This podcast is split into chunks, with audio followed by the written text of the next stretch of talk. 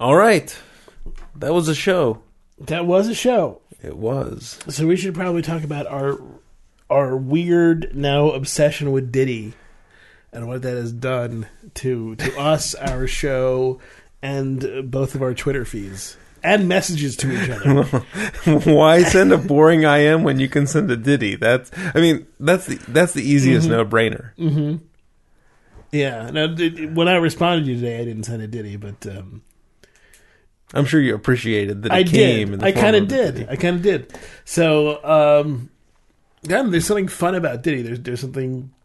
It, I, I, the best thing I can compare it to is remember when Xtranormal came out when when Xtranormal. you could you, you could just put in the things and, and, and people you'd have a character saying something to another character. Oh, and even like right. Geico started to Right, make right, right. commercials around that. Okay. Right? Yeah. Yeah, I mean, it, the voice, the, the speech is pretty good. Uh-huh. I mean, there's a lot of words.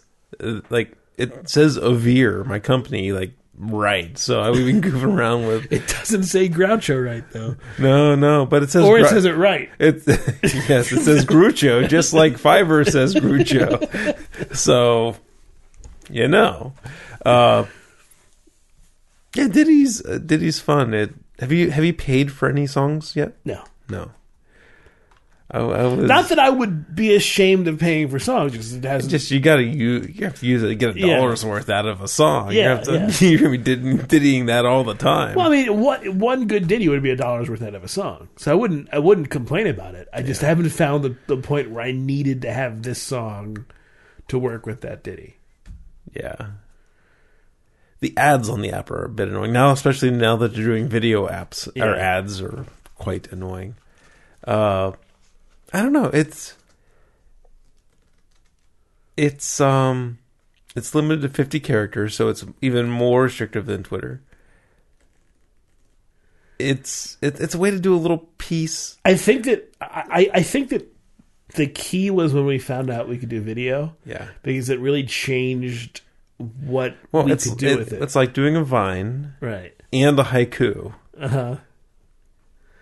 And Yeah. and there's a challenge in in telling a story because it's not only writing a poem in 50 characters but also one that has the cadence of the A song tonal poem at the same time. Yeah, yeah. because the, they're they're going to break up your sentence in a predefined manner per song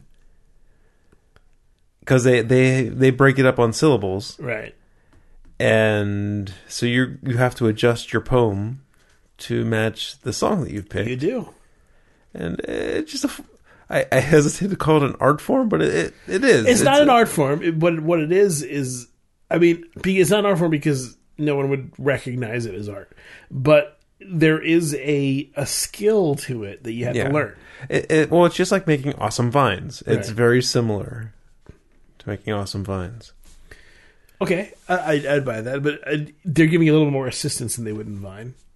Yeah, But yeah, but you you have to figure out a cadence, and I know you know it's not necessarily going to work for everybody. But we should move on to the bacon thing because that was to me. oh, that was the, tease. Yeah, The, yeah. the tease. Uh, so, so the headlines everywhere Right. was that salted meats, cured meats, like sausages and bacon, uh, and cause just red meat in general too. well, right, They also mentioned that cause cancer, cause cancer, cause cancer. not just you know are associated with cancer. The headlines, you know, are, are, are slightly correlated with cancer in certain individuals, which is what the actual studies say. But cause cancer, cause cancer, and this, but, but the studies were not necessarily. I mean, the, the article's not necessarily wrong because this is what the World Health Organization declared in their press release causes cancer, is cancerous, is, I should say, carcinogenic. What else qualifies on the level? What they should have said is on the cancer, the carcino, the the cancer causing list. You know, because there's a lot of things on the There's a cancer causing list. Big, big, list. Now let's see if I can find my tweet where I explained because you put pointed this out, and I. Uh, okay, okay, here it was. you said because your tweet was uh, bacon and sausages are a cancer risk on the scale of smoking and asbestos. Because that's what the headline Doctor No Fun, and you pointed to the article, and I, I I responded to you: life causes cancer, and uh, I think in the same res- you said okay. Then you responded to me, sure, but not everything is as carcinogenic bad as asbestos, smoking, and now bacon. And I said it because I was looking at what you know the stuff. Or, you know, the sun. so basically use in moderation. Yes, the Well, sun. That that was a slow pitch to you, right? I mean, that wasn't me arguing. That was Yeah. a slow pitch, and you hit it. You Yeah. know, you did what I wanted you to do. And then I also responded, and of course, alcohol. right up there. Well, uh, well, Yeah. I hope you appreciated that I, m- I may not have Yeah. understood that it was equal to sun exposure, but I knew it was You, in the ballpark. you ballpark. knew you were teaming up of, for something. Yeah. of of alcohol. Yeah, yeah. So when I tweeted that, I had no intention of uh, never having bacon again. you yeah, know? no, absolutely. No, So- no, I, and I knew that. I knew that. Um, but I did clarify. Uh, you know, I just continued because let let's see what the Who says. Who says the Who? Doctor Who. Doctor Who. uh, air, air, air. The stuff we breathe. Class one carcinogen. Sun. Class one carcinogen, what they described as bacon. So bacon is a class one. Air is a class one. Sun is a good luck. Good luck getting those out of your life. Aloe vera is a class two B carcinogen. Wine and coffee one and two B. Grilled food two A. Uh, Jamie Barlow said, uh, "So if I let my he was kind of playing along. So if I let my beer get light struck, it quadruples my risk of getting cancer." Dash guy who's not good at extrapolation. and I said, "Only if you're breathing air at the time." I, I like Dave. Was Dave Morton who sent the the other tweet where he did the proverb thing? Like guys ask the Chi- the the Chinese master, or whatever, if I if I don't drink and smoke, will I live to be a hundred? And the master Yeah. was, it'll sure feel like it. yes, exactly. Yes, that was Dave. So yeah, uh, air and the sun, which you would not do very well. There's no classification on air, like diesel Cla- fumes or class one. No, no, but like like it just says air. Three letters. A I air. That's R. That's all it says. It doesn't say like air in like an industrial zone with diesel particulate or anything like that. I, I don't know. Okay. The article I read, which was not like the Who's list of stuff, but the article I read Mm-hmm. said in the same class as air, the sun. Okay. Right. So I mean, I, I There's think there's got to be some more qualifications there. It's got to be air at the you know um, Los Angeles port port of Los Angeles. I don't know. I mean, if you were to get into the scientific merits, right? I mean, there there's a certain amount of danger from a banana or a Brazil nut because they're radioactive to a, to a larger extent than background. So all all of these things are potentially carcinogenic. That was, you know, sort of my whole point behind life. So you said level one, level two A, two B. Like, do you know how many levels there are? I don't. I know level up? is the worst. Level one's the worst. So like plutonium and bacon are on the same level. They they don't they don't feel a need to differentiate. I don't think who feels a need to put plutonium on the list. I think it would be like negative eighteen, but you know, Don't if you, you were think there by- should be better differentiation between ultraviolet rays and I, I think the Who's list is stuff you're normally exposed to, Mm-hmm. and that's their point, as opposed to. But if everything's on the list, then what good is the list? well, that's the point. That's why plutonium's not on the list. No, no, but if like if they feel that bacon is as is in the same category as asbestos. It Uh-huh. seems like the list is not. There should be more levels of discerning Well, of I mean, there. what they're saying is continued constant exposure if, if you eat two packs of bacon a day, it's as bad as it's as bad as cigarettes. yeah. Two packs of cigarettes is equal Yeah. to two packs of If bacon. If you were to constantly eat bacon to the point where that was all you were doing, You're going to die from coronary heart disease before cancer. very likely. Yes, But if is- you don't, cancer's going to get you. and I would say that that is probably the answer to every single question about your own If mortality. you don't, if, you, you don't, don't die of die old age, X, cancer's Cancer is going to get you. Yeah, probably. Uh, let's not get in a tissy about the fact that we die. It happens. It's going to stop happening someday. Uh, only when we stop being made of hamburger. And then we'll be so radically different. Would it really be us? Well, I mean, so you, what stock do you take in those claims that the first person that's going to be to live to be practically immortal, you know, hundreds of years, is alive today? What stock do I take in that? The exact amount of stock I take, I take in Bitcoin. Okay, all right. So you don't think it's going to happen in the next seventy years? No. No, we don't understand A, how the brain works, and B, how computers relate to anything like how the brain works. I think they're talking more more about bio, biologically All right. repairing. We don't understand how trees work. Okay, I mean, I, I think that's the claim is more around stopping aging than it is around. We don't Plugging really understand matrix. how telomeres work. I mean, you know, that's what everything. Oh, the key is the telomeres, right? We don't really understand how that works. I mean, they're a component.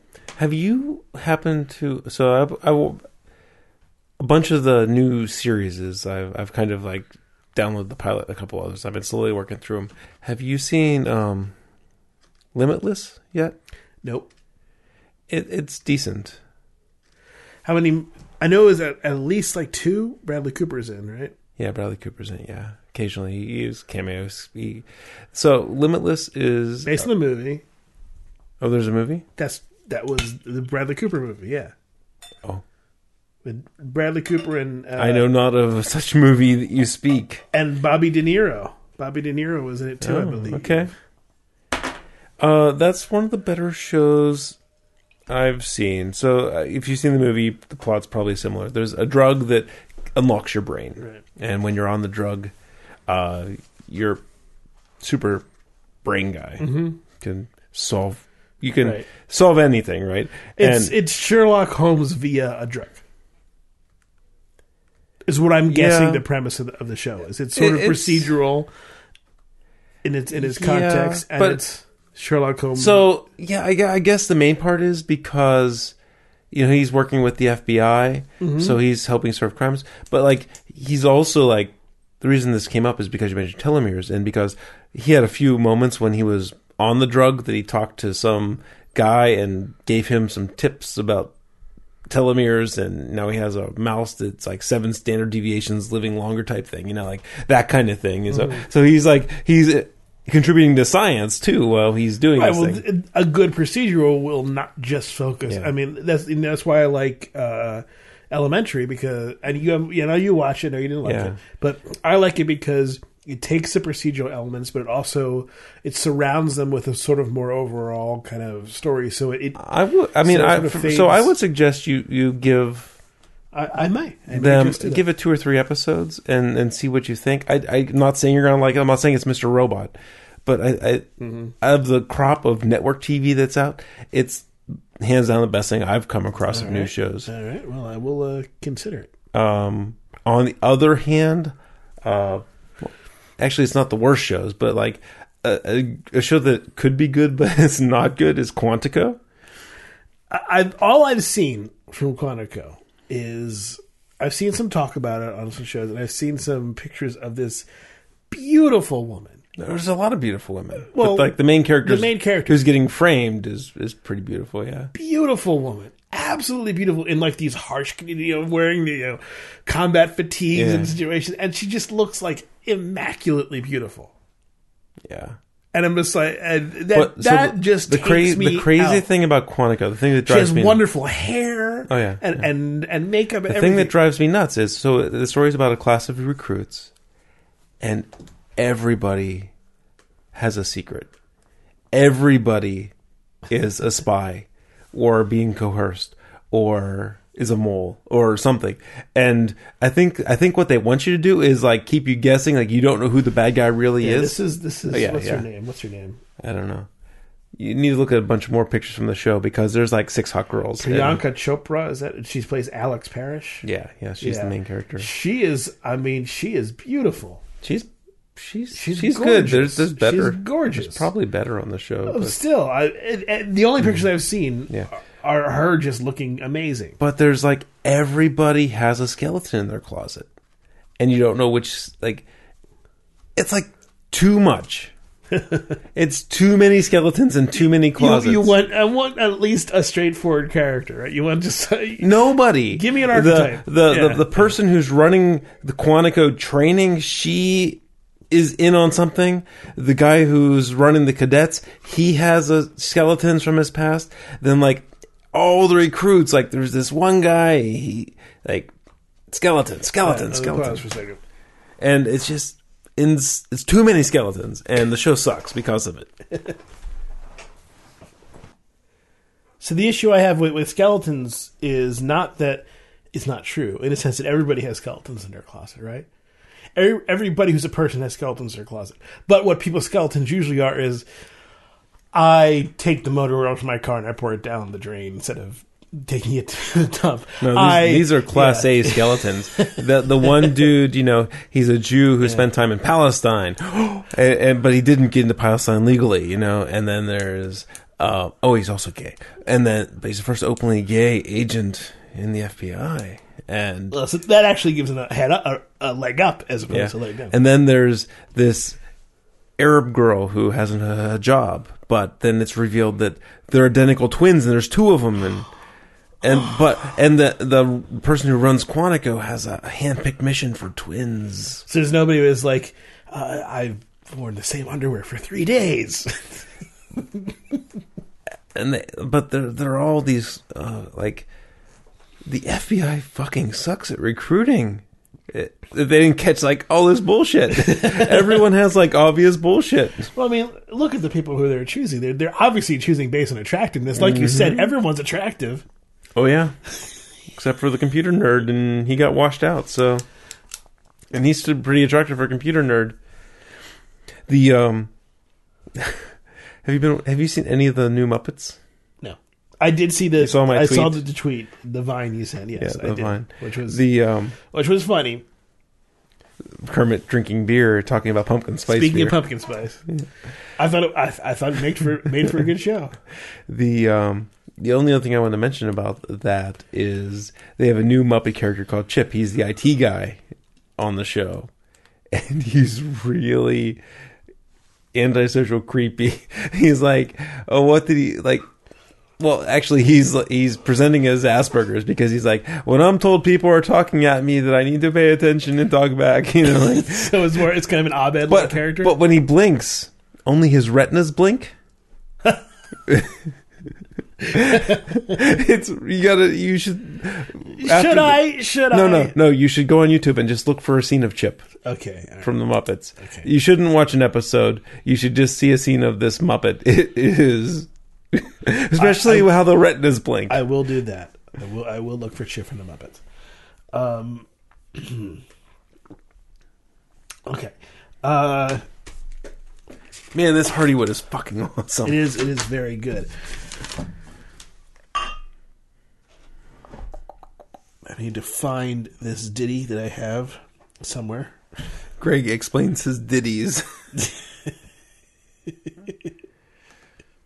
While you're doing that, I'm gonna pause. Oh, you got it. I was gonna say we could pull up Amazon Anonymous and do all that fun stuff. Yeah, we'll do it later. You got it. Okay.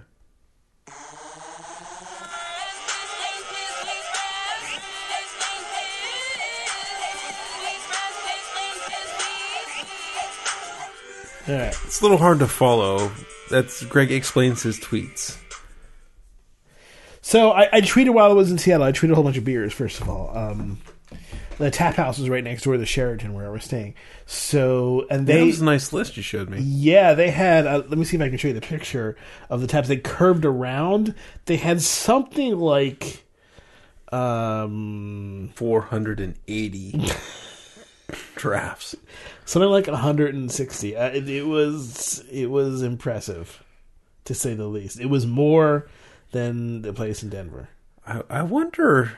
I wonder what the record is for most taps I wonder for too. for a, a respectable place. Yeah, because I mean, the important thing about this was not only where it was there X many taps, and you can see how it, they sort of it curved around. Oh, that's cool. Yeah. Yeah, uh, they were clean. Mm-hmm. You know, uh, they were definitely clean. So I tried. God hope so. Yeah, so I tried to.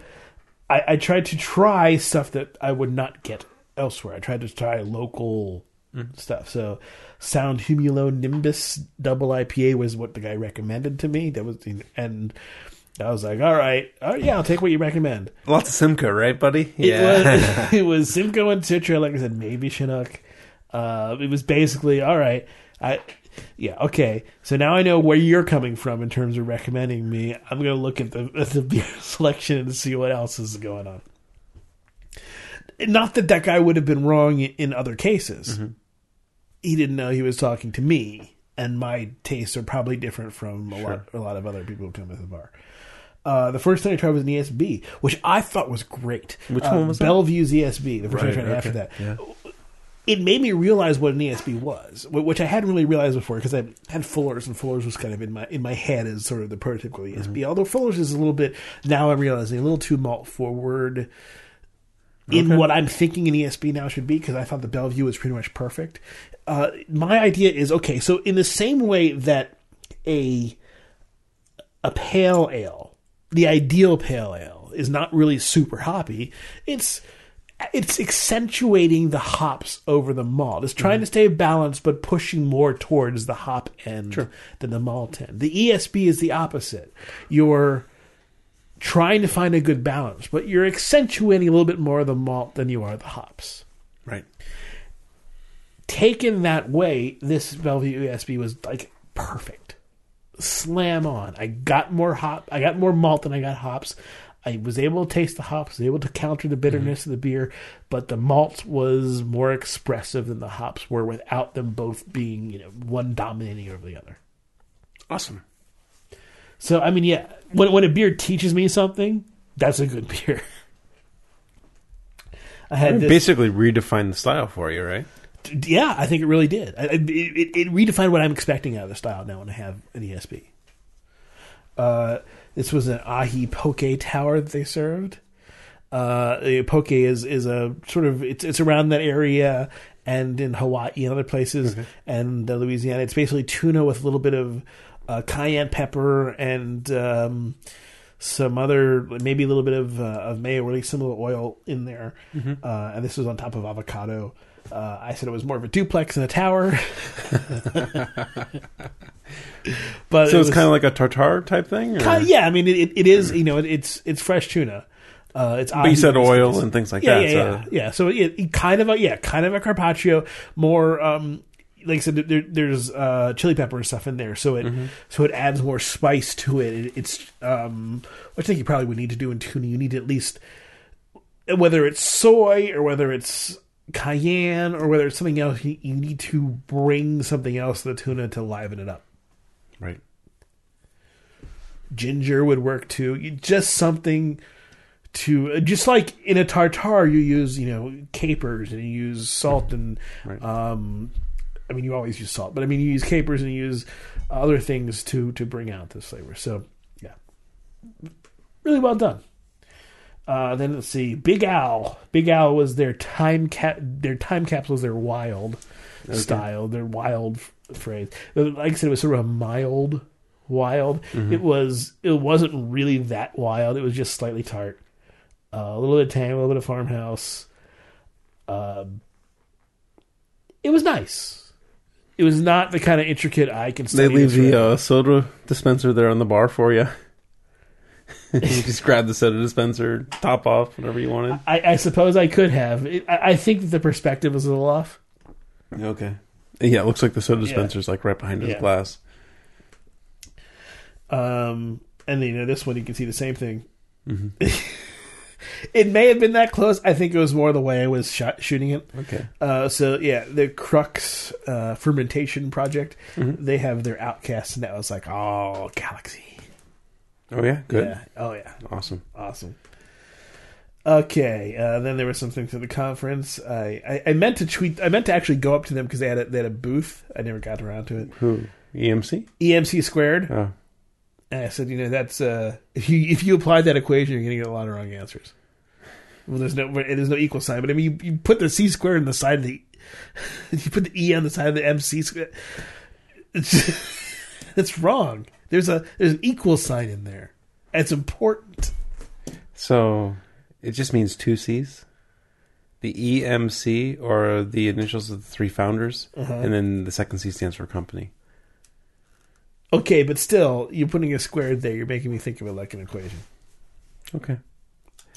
I, I know where you're coming from. I you would not found anyone in the booth who would have got it. Um, Uh, um, there was a guy who responded to us called Corn of Awesome, and so I I, I took this vine, or, or, or took the commander of awesome. commander. It was Com of Awesome, and when I saw it, I saw corn because I didn't I didn't. See, the first thing I thought was was corn. So yeah, so there's uh We're not so different. We're both corn of action. Yeah, but one of us is dead corn. Boring.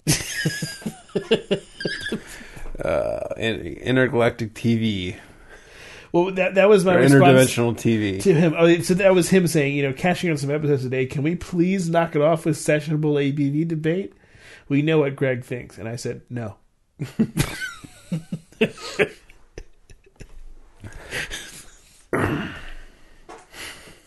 and I am 100 percent supportive of that. No, we can't. No, I do like the idea of going meta on it. I mean, now we'll just argue about arguing about it. but it's like but but seriously i mean to me no that that's that's important this is something i that's important that's not that's not something I- yes yes no the, the idea that session beers should be Creeping down over America like maple syrup. Line from Cana- Canadian bacon. okay uh, In Canadian bacon, uh, Uh-huh. Alan Alda was a president, and it for, that for was some reason they want to do some fear mongering about was- Canada. John Candy's john last movie. candy and Rhea Perlman, Alan Alda.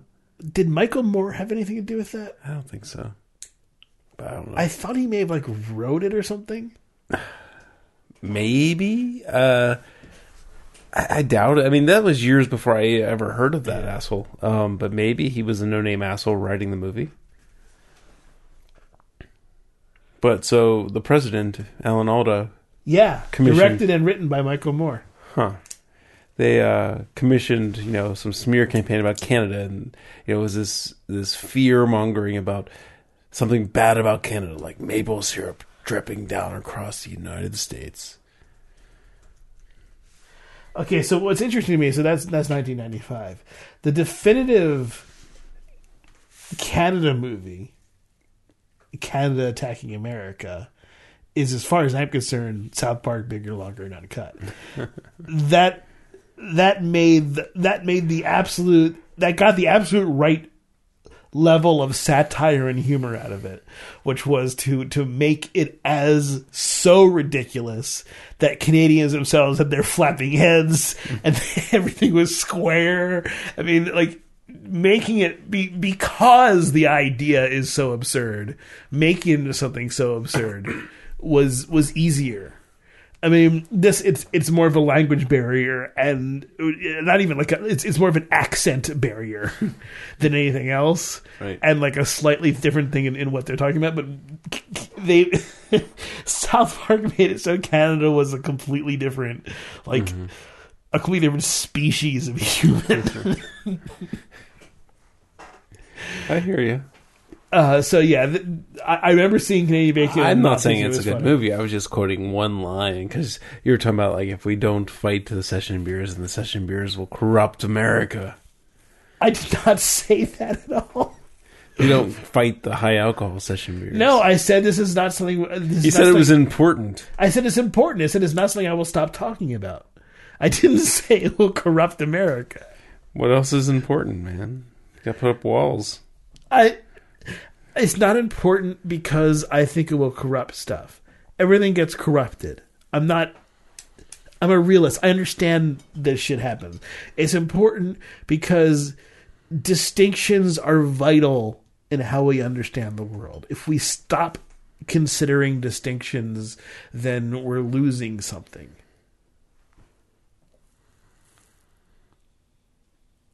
Okay. That's that you may not agree. That's a perspective I have. That's borne by a lot of other things. But the more I study, the more I learn about everything, the more I feel Peter Bouckaert is wrong. To put it in one way. Really? Understanding the differences between things is the lifeblood of our understanding of the world. He's not against understanding the difference between things. He's against classifying things that or pigeonholing things. The only way to pigeonholing under- the way to only it. way to understand things differently is to classify them. You can't understand things differently without classifying them. Okay. All right, more tweets. Let's see. So yeah, so I, I said it's been fun, Seattle. I look forward to being here again. I absolutely believe that. I think it's true. One thing I discussed with, uh, I believe it was John, uh, I, we talked about the possibility of me coming back to Seattle because I was like, man, I love this city. He's like, you should come for Seattle Beer Week, and I was like, well, I mean, we've done Philly Beer Week, and I said, what? or Jeff did Philly Beer Week, and you know we do GABF. And I thought, you know what, I'm not because I did talk about how I thought the GABF was too big, too too huge, too much for mm-hmm. me. It wasn't. It didn't have the kind. It wasn't the event that I enjoyed nearly as much as the other events. And I thought what might be interesting, and I think I did this in the video to you. We mentioned something about this, but I thought what might be interesting is if instead of a GABF trip in, in two years, we went to a beer week somewhere. Yeah. A Seattle Beer Week or a Portland Beer Week or something like that. And, I mean, so we I've been to Denver four times. Mm-hmm. Or is it five? Four times. I wouldn't be opposed to spending a week in Portland or San Diego, Austin. Se- Seattle would work again, but you know, like one of those places. I mean, think about how. I mean, you know, the GABF is big, but we've I, I know, I know, I hear you. I, I definitely hear what you're saying, and I like the idea. I think I can use. We can use my travel allowance mm-hmm. to hit up four days in a city. It'll be even cheaper than GABF, yes, probably. yeah. Well, the hotel would be cheaper. We could line up. Events to go to. Well, we could line. I'm I'm not even so much worried about beer weeks. Beer weeks, yes, no. I'm kind of indifferent on the beer week part of it, but you know we love having guest hosts. right. We'll come to you. That's true. We could do a city trip. We could just do Craft Beer Radio explores this city. Well, we could explore the city. I mean, if we want to do, if we want to take the easy road, we do guest host shows. We could do two a day, three a day. You know, I mean, we could do whatever. True. But um, I would not be if we host that, shows are the easy way to do the content for the show. If, if we did that, compared to i- if we were to, to to go to cities and do two, three shows a day, Well, Well, three sounds a little hairy. three sounds a but- little hairy, but still, I would, I would say when we do that, we would adopt for that period of time a sort of Nerdist schedule where we release a couple shows. We wouldn't Sure. hold them out like No. for five weeks. We, No. you know, we still want to keep up doing the. No, sure, Weekly but show. uh, I like this idea. I like this idea of, um, yeah, We've done the events, right? We've done those. Now let's get into what our show's really about, which is trying new things, exploring new stuff. It'll be so much more casual. Yeah, It, at GABF, it, it is so hard to do what we want to do. right. I love your idea. I do. Awesome. I I think it's an awesome idea. I think we need to do it. I think we need to move on that idea. Well, I have to thank Seattle. I have to thank Toby and John for pushing me in this direction. But yeah, Yeah. Yeah, I mean, uh, I'm I'm a little indifferent on whether it's beer week or not. I, I kind of actually like the idea of not being beer week. that could work too. I mean, hey, that just makes it cheaper. Eh, well, it, It it, it, it makes gives- it so it's there's more less. intimate. It's more intimate. it's it's more intimate. It makes it so that it it's not as easy to get ourselves into events, right? I mean, because we could use our credentials and stuff to get ourselves into events and things in a beer week, but but which is the advantage. That's the advantage. But we could use our I- credentials to get ourselves. I would rather have an intimate experience with a brewer and doing a guest hosted show or something like that than using our credentials to get into four free beer fests. Sure, sure. I I agree, but I'm not saying every event is not necessarily a beer fest. No, but, but you know what I'm yeah, saying. I do know what you're saying. Yeah, And the brewer's going to be busy. They're not going to have time. We have uh, the the advantage of the beer weeks is the same advantage that we have in going to one of these beer fet to going to GABF or whatever, which is we don't have to do as much work. A lot of the work in terms of procuring events for us has already been done. Yeah. The risk is we get lazy and just imbibe and not create content. That's always a risk. It, it, it, it's happened too often. For I don't like the idea. Yeah, I I don't like the idea as much. I don't necessarily think I'm game either way. I've I mentioned just- I've mentioned that I don't think our trip to GABF was about creating content, not necessarily creating content there.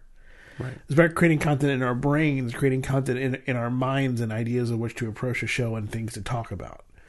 Um, it was about informing people about what's out there.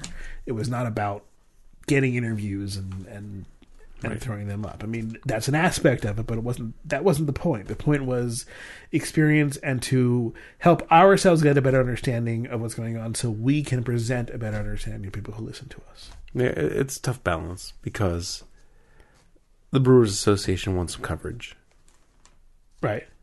you know, and the you know when you apply, you have to provide the kind of coverage you normally do, you know, that kind of thing. There's a questionnaire you have to fill out. Um, I, mean, I think we covered this GABF. I, I well you know enough. that questionnaire gets you in the door. We are already in the door with the Brewers Association. They know who we are. They know what we do. There's not a question about us being I supportive. don't. I, I definitely do not want to come across. Oh my god, these guys have freeloaded five years in a row. That they haven't. We, I, I do think that we do an important. I don't know if it's super important, but we provide a service that they're happy with, Right. regardless of whether we I, do just interviews or you not. know. I mean, my per- just because we we aren't the show that does interviews. We're not that show. They I mean- have those shows. They exist. Yeah, I mean, you know my personality, right? I, I want to provide the best. Yeah, no, I, and I get it. I best totally do get it. You know my And- personality. I want to try to convince you that it's not necessary to do that if Yeah. we can do this and have, and Oh, sure. and be better No, at but that. I, I do love this idea, and I do think that in a year or two, when we do our next big beer trip, instead of going to Denver again and doing more or less the same thing, we do it off schedule or at a beer week, and go to one of these cities on my hit list. yeah. Which Portland was probably the target at this point. I could do a Portland.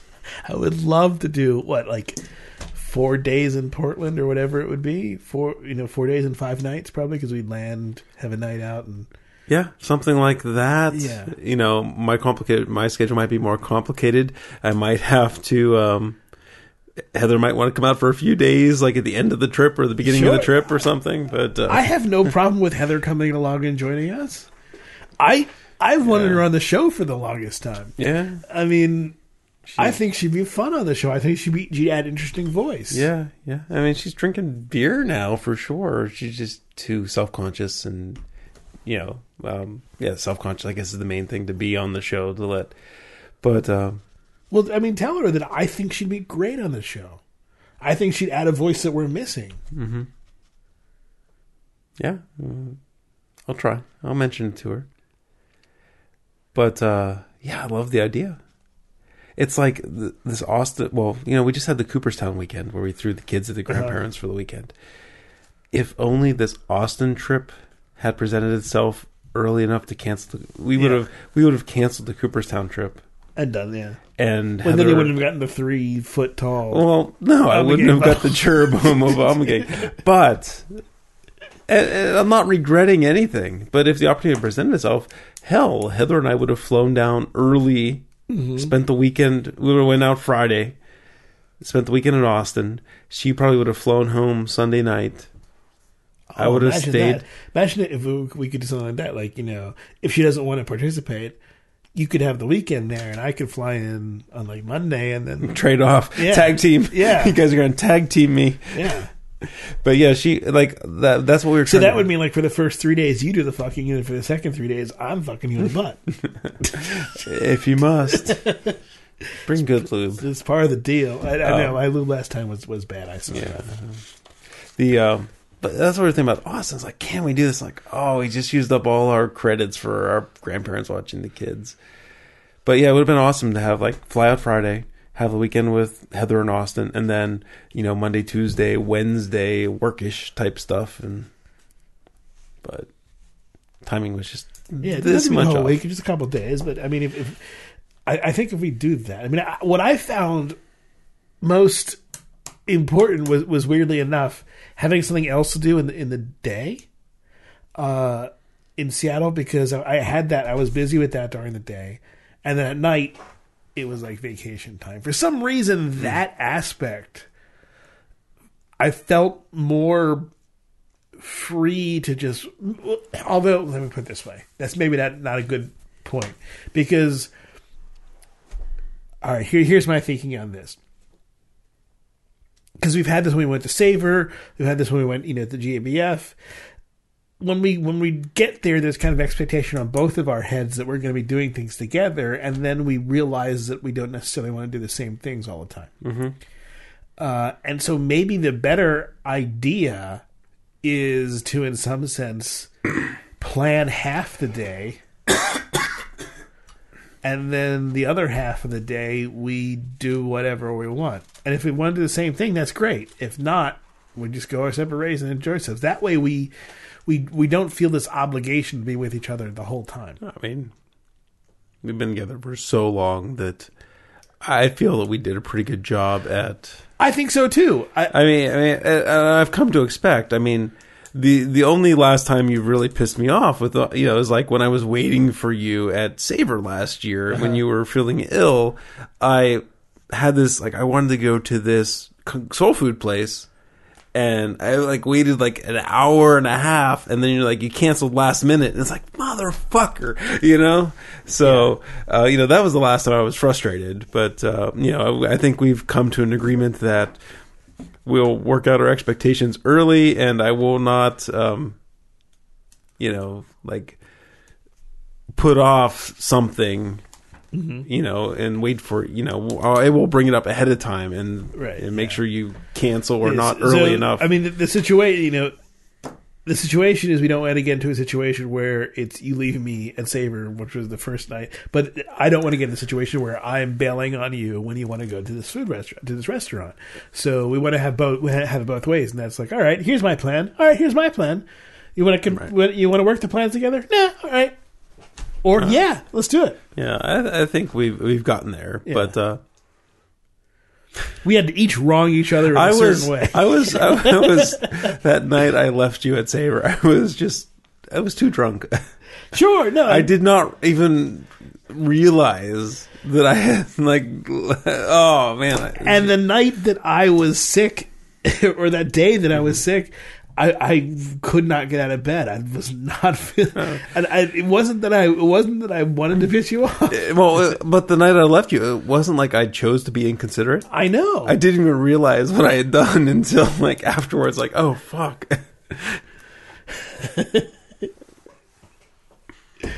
All right, let's see what else. Any other tweets that I had? Um, we we there was some st- stuff going on because uh, after I did a tweet of uh, the Gose at um, uh, blah blah blah blah.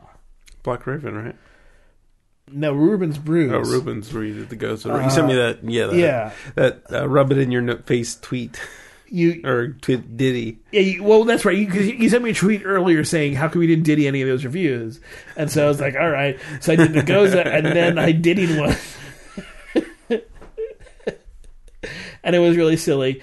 Uh, and so then I, I got around to. Um, I, I didn't. Uh, I was so involved with with, with uh, sort of immediately involved in conversation with John that uh, we never. Uh, I never got to ditty any of the uh, stuff, even though we didn't do a, a video specifically for you. But then, yeah, Black Raven Brew, I, I tweeted their their Kierweiss, and then I did a thing, and I, I sort of apologized to Black Raven that I was doing it, but they appreciated it. They later Right. commented on how much they loved it, so that was great. And you responded like with, with the ditty saying, "Haha, we're creamy monkey," and then I said, "Haha, you can't taste this porter." So Right. right, right. You know how hard it was to find a picture of a monkey that night when I was doing the monkey one. Like I was looking for a monkey stuffed animal. They're all over the fucking place. I Uh-huh. couldn't find one. I didn't want to go into Allie's room to uh, like grab a. So I'm like, oh, I got this kids encyclopedia that I know there's a monkey picture in there. yeah. It's like, oh, like why can't I find a monkey stuffed I'm surprised you just go to Google and go, you know, I monkey. Oh, I just wanted to find the real thing. I was in the playroom looking for a monkey stuffed animal, and I knew the encyclopedia was right there in the Yeah, same room. yeah. So,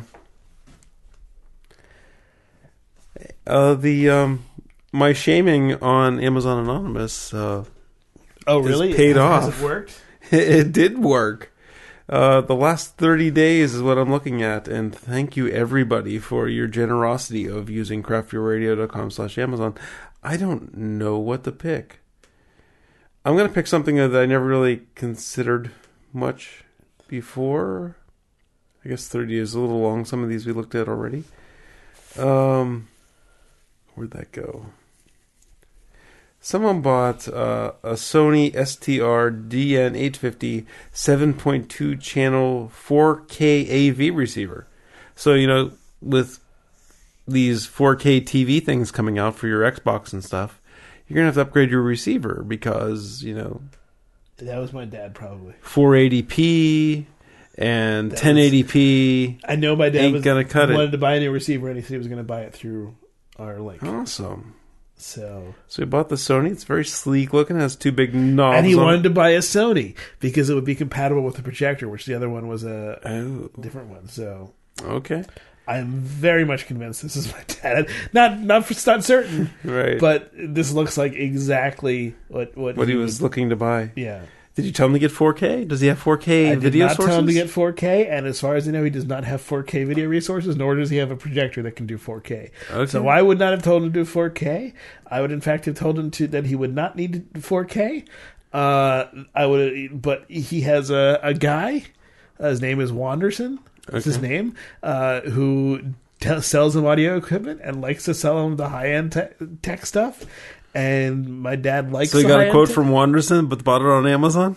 Yes, yeah. Well, he told Wanderson to buy it, I, maybe through, the, or he bought it. He bought Wanderson gave him options, and he bought it so. Wanderson would install it. Okay.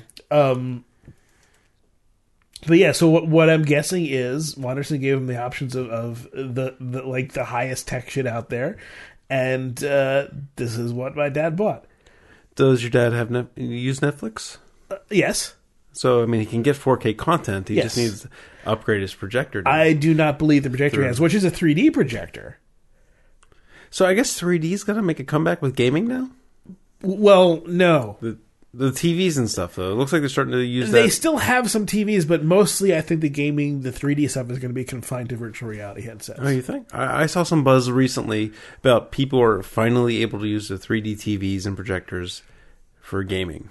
That's the only place where it doesn't cost a lot to add. Games are already done in 3D spaces, so Yeah. so adding that to an engine really is not that costly. You got to add. You got to double the rendering. You have to double the rendering, but that's like you said on the TV side. It's a- I mean, video Well- cards can already do that. You might have to have the resolution or something, or or, or do some other tricks, and not necessarily half. Right. Uh, you might have to do some re- tricks with the resolution, um, or with the anti-aliasing or something like that. But there's ways to cover that cost, and and you know, game consoles are more and more powerful. They're pretty powerful right now. The the, the highest end stuff. Mm-hmm. I mean, you, you have right now a, a Wii. That's your most powerful. No, I have a 360. Uh, the 360. I have Okay, that, that is not the most. That is not nearly the most powerful. No, it's it's it's not a Wii. It's no, it's more powerful than a Wii, but I mean, it is a uh, eight year old console. sure. Uh, the the newest ones are powerful enough to do. I don't know about 4K, but they are certainly powerful enough to do 1024 uh, p in 3D. Why does a receiver need built-in Wi-Fi? That I don't know. Maybe maybe it's AirPlay compatible or something. I mean, Bluetooth I could see for Bluetooth. You know, like having your iPhone play Pandora into your. Um, and maybe the Wi-Fi is for AirPlay. I don't. My dad doesn't listen to Pandora. I don't know. Why. Oh, it does DLNA, so it's kind of like a media uh, player. So he could, if he had a big, you know, media library network. But I'm saying this Sony receiver does DLNA, so It could. Yeah. it could play off of his media store. Now, in theory, if he he could. Oh, it does do AirPlay, so he can Ah, he that- can turn on Pandora on his iPhone and send it to the receiver. Okay, that's something that he may be able to do then. Make sure he knows about it. Yeah, I, I doubt he does. You should be like, "Hey, Dad, I, I saw you bought a new Sony receiver. Uh, yeah, again, that's assuming that he is the one who purchased this, but Just, I mean, just it, pretend you know." it it really does fit into the uh, the the exactly what my dad was looking for, which is a high end Sony receiver. That he always the reason why he bought the 3D projector was not because he necessarily thought I'm going to watch stuff in 3D. He thought things are moving in the 3D direction, so I might as well buy something that's compatible with that. Right. Uh, so it makes sense. Things are moving in the 4K projection, uh, in the 4K uh, projection uh, direction. So I sh- I should be compatible with that. So I mean, he knows that he's going to have to replace his projector at some point. Right. Okay, cool. Yeah. Um. So I'm going to do the thing right under it, which is a strip of five GP high voltage 12 volt A23 23AE E batteries. These are 12 volt batteries. I'm not sure what you'd use them for. Whoa. So, so GP is kind of like the kind that comes in the stuff that you buy, like that don't last very long. Right. Um. Wow. So they look like triple A's, but they're longer. They're A twenty threes, which I don't know of. Oh, oh, they're bigger. I'm sorry. I th- the the shine from the lights. I thought there was two. I thought the dark. I thought so. Like if you look at this picture here, this Oh, one here, yeah, yeah, yeah. It Looks like- like there's two, right? And it may But- be. It may be two. It may be. well, Actually, no. If you look down here, it's obviously one. If you look at these ones, Th- it's just the way the, the way it's lit. Wait a minute. They're a bigger battery. They're kind of like uh, Oh, okay. I see what they're you're like a long. s- No, it, it's still okay. Yeah, th- yeah. Okay, I see what you're saying. They're fatter than a double yeah, A. yeah. It, it's a round. It's round. But if you look at the top two The- the- in this picture, The way the, it's light lit- is hitting the up the top two makes it look like there's a dip. But yeah, but but that that uh, you you start to see you start you start to be more aware of it. You can't see in 3D, but your Mm-hmm. your mind starts to picture. Oh, okay, that's just a big round battery. yeah. Uh, so it's fatter than a double Yeah. A, but not a C battery. Twelve volts. That's crazy in a one cell. it probably doesn't last too long No, I would because in order to maintain that that current in a cell, and especially being GP, I would love. Well, so what are these used for? Let's see. Good pick, Greg. By the way, because I'm genuinely curious about these. Okay, this guy says I have two remote controlled ceiling fans. Both happen to use 23A batteries. Not sure what makes these particular batteries so special, uh, but they are both hard to find and expensive in retail stores. And I finally did track these batteries down. Paid five ninety nine for a single battery. Battery, albeit for an Energizer name brand. This is for almost five dollars for a pack of five of them. That's pretty good. So this Pretty guy, good deal. That's this what you can one get guy, from this one guy uses Craft Beer Radios, Amazon.com. one person uses them in a remote controlled outlet, another one in a remote controlled ceiling fan. Um, I just not seen these. I'm just trying to figure out where they're commonly used. This guy uses a specific Remote, alarm, remote alarm system remote. It, clear, it clearly has application in remotes. Perhaps in order to generate a large enough field. I, I I would presume they're used on the receiver side, You would presume like in the fam, but I don't know. Interesting. A twenty three batteries. Who knew? Who knew? I did not. They get good reviews, four and a half stars. I would have thought GP batteries would be the piece of shit, mostly empty batteries. So what I'm thinking of is all right. They say it's like a remote control for fans, so that's going to be a remote control that's not used very often. Like I mean, TV remote control has to be used a lot. But it's a control control. Doop, doop, doop. So you want it to be powerful Well, enough to Fan remotes are RF and not IR, so that might have something to do with That it. That might have something to do with it too, yeah. But you want something. So okay, so maybe you just needed to generate a powerful instead of an IR signal. You just need to generate a radio signal that's powerful enough. I mean, you need a little bit more power, but you don't need as much. Yeah, I. I I don't know about the power requirements, but I mean, like my fans upstairs are remote controlled, and um, they're RF. There's a little antenna that you got to pull out of the, out of the metal uh, casing a little bit, and um, remote power outlets is another one. Yeah, I, I, I don't know. So I guess so. My take from this, and I, and again, my take from what you're saying too, is that it's probably RF stuff that, for whatever reason, whether it's required or whether it's just better for it, uses a higher voltage battery. Okay, Wikipedia says that there are dry cell type battery mainly used in small electronic keychain radio devices such as keyless entry. Oh, look at this. They opened up the Energizer. It's a bunch of coin cell batteries. Hmm. That's how they get it up to 12 I'm volts. sure they just step it up via yeah They just run them all in series. yeah. And uh, one, two, three, four, five, six, seven, They're all eight. one, they're all 1.5. So Yeah, eight eight coin cells in a row. So yeah, it's not going to have a ton of uh, milliwatt hours to it. It's just going to. Um, just gonna give you it's gonna give you current. they it's gonna give you a high current, high flow, no, it's it's uh, a potential. It's gonna give you high potential. yeah, Yeah. it's um, LR nine thirty two cells inside the battery, which is um, um, I don't know my coin cell uh, numbers off by heart, but I think that's the one that goes in my uh, thermometer. Interesting. It's close to an N size battery. Well, there you go. There you That's go. why it's 12 volts. It's it's eight one and a half volt batteries. What else do you have for me? Boy, uh, a lot actually. Uh, eh, ah, oh God, what do I want to talk about?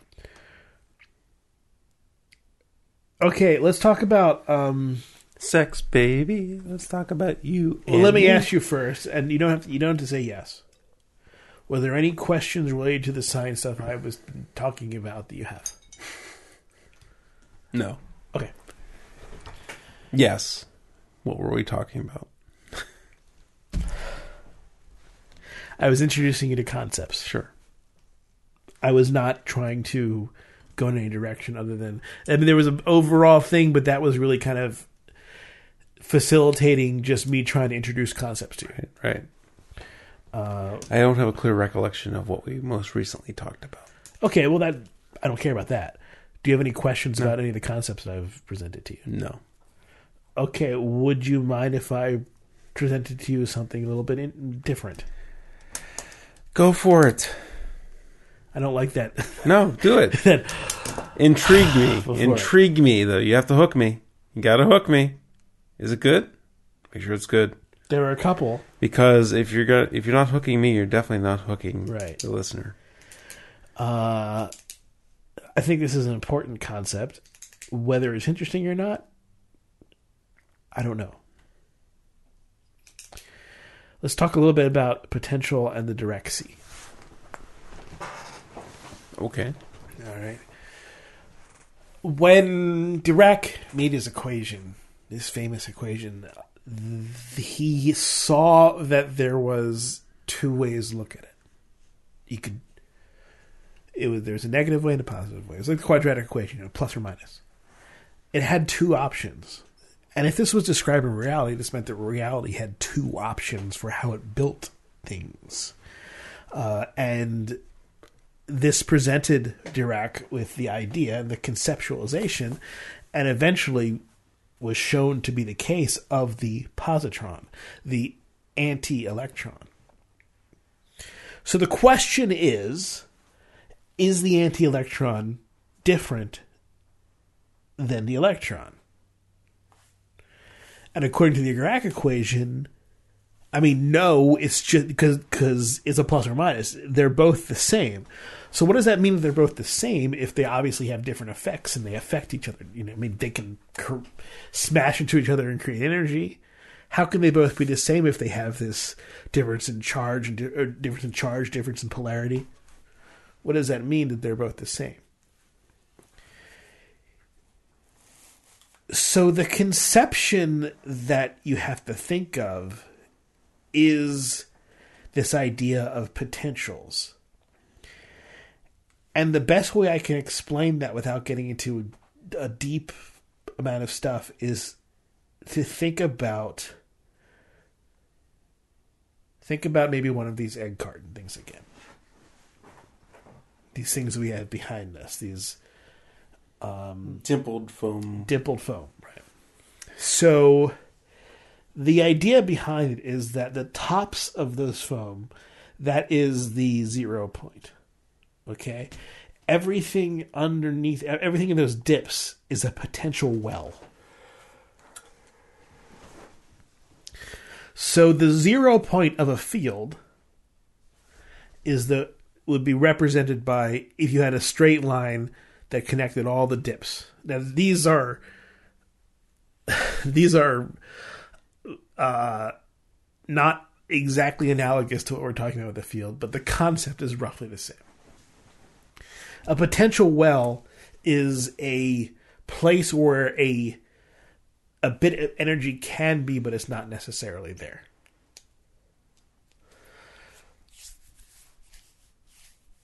So when energy is in them, it actually starts to fill a well. Now, when we think of filling, we think of it coming up to a point, right? We think of it, we think of a hole and, you know, a dip in a hole, and you're filling water to fill up to a certain point, and it, once when when the water is filled, that means it's up to the surface.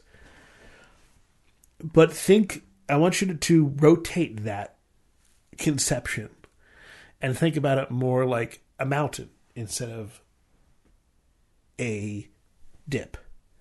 You're filling up a potential mountain instead of making instead of filling up a potential hole.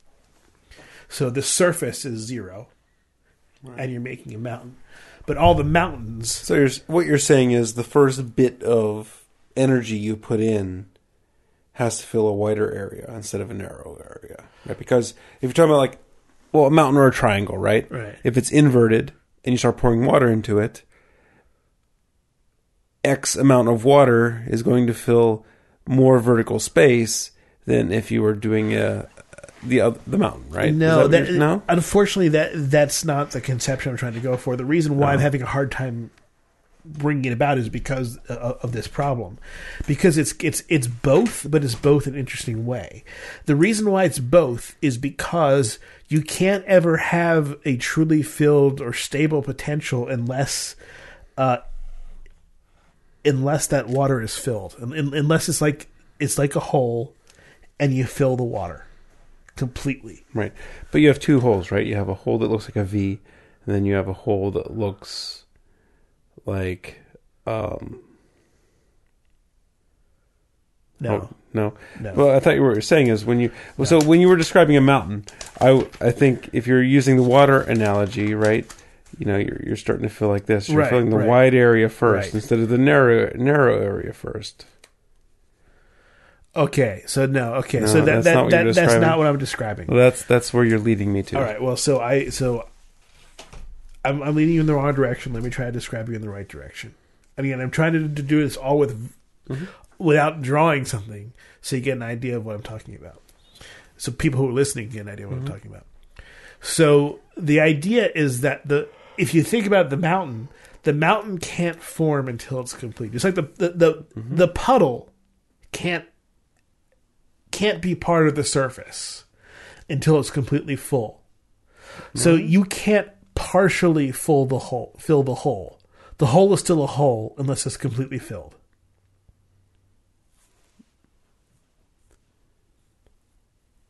Oh, okay. So you're not distinguishing a half full hole versus an empty hole. A half full hole and empty hole is still a hole. In fact, they're treated exactly the same. Well, that's what you're saying. You're not distinguishing Yeah. the difference between a half full hole and an empty hole. Right. The only thing that makes sense is a full hole. But the thing is that a full hole in this case is a bump instead of a dip.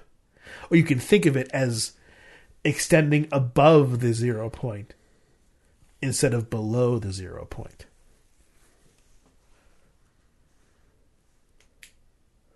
So that's what I mean is that mountains can only form if they hit this energy level. Otherwise they can't form if you have if you don't have enough energy to make this mountain, then you can't make this mountain. You can't have a sub mountain. You can't have a smaller mountain. The mountain has to be of a certain height, or else it doesn't exist. Just like the hole has to be completely filled, or else it's a hole. Okay. This is quantization. This is what you get when, when you get into quantum mechanics. That you can't make a photon of a certain of a of a wavelength that isn't part of, that doesn't satisfy the the Planck relationship. Frequ- the frequency is always uh, Planck the the h bar over two.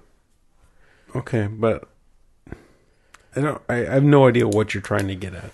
Okay. I have, you- you're talking about putting water into a hole, but now you're saying that there's not water. There's there's just a block that fills the hole. It's one piece that fills the hole. Well, no, what I'm saying is that if you put water into the hole, it wouldn't as as But you're saying you can't half fill it. So why have water? Why not just have a block that's the size of the hole? that's a very good question. It's a very good question, and I don't believe it's a question that, as far as I know, we have an answer to. the The point is, we are confined to being able to understand the world in terms of these bumps. These bumps only get filled with blocks and not with water. Even though we believe water, or at So least you our have a block that. of water is so okay. So can can we take this analogy a little bit further? Because my next question is, I'm not sure I'm understanding these these bumps. You have a block that fills the hole. The bump's inherent, or is the bump more another block on top of the block? So the the field is inherent. The zero point is inherent. Okay, you put a block into the hole, it fills the hole. There's a bump there. Yeah, the the the the, the block in the hole filling the hole is to get is to make sure you is to give you the understanding of it needs to be a block. It needs to completely fill the hole. But the point of the Dirac sea, the point of the of the of the particle is that it has to be that whole bump. Whichever way you look at it, it has to fill it. So a hole is is is earth filling earth. But if you were then to take the hole and put it up on the other side, you'd have a, a mountain. It'd be a potential well. But it's empty. So it's not there. And No. then when the No. holes No, it's not empty. It's it's uh, the mountain isn't empty. The mountain is energy, but the mountain can't form unless the energy is there to form it. Okay, so forget about mountains. All right. What if we make this um a square shaped bump? Make it because all right. when you're talking about mountains in holes, I'm picturing things that are V or U shaped. All right. Let's And let, when they're, us when they're decompress v, it from shapes. when they're V or U shaped, the so if it's just a square, All right. So instead of mountain, think of a mound. Maybe then would that help? think All right. Okay. Make it square, right? So blocks fit in it. Blocks fit into it nice and easy. Okay. A quantum particle is a block. It's a cube. It's not. No, no. That's the. the, the but we're we're distilling it down to you're talking about filling holes with blocks. okay. I Make mean, it a cube. Make it easy. You can say that, but uh, then I would be leading you in the wrong direction because the way we calculate this is by using the equations of a circle, and so these things are spherical lumps. Okay, but but I mean, okay, that's fine. But you're talking about how there is this area that is either filled or not filled, Right. and it's either completely filled or it's completely not filled. Right. And so, okay, so you're talking about sphericals, right? So there is this circular hole, bump, whatever, depending on what side of the axis, whether you're looking at upside down or not. Right. And for the talk we're having today, it can't be rectangular, just so the thing can slide in there nice and easy. Because why?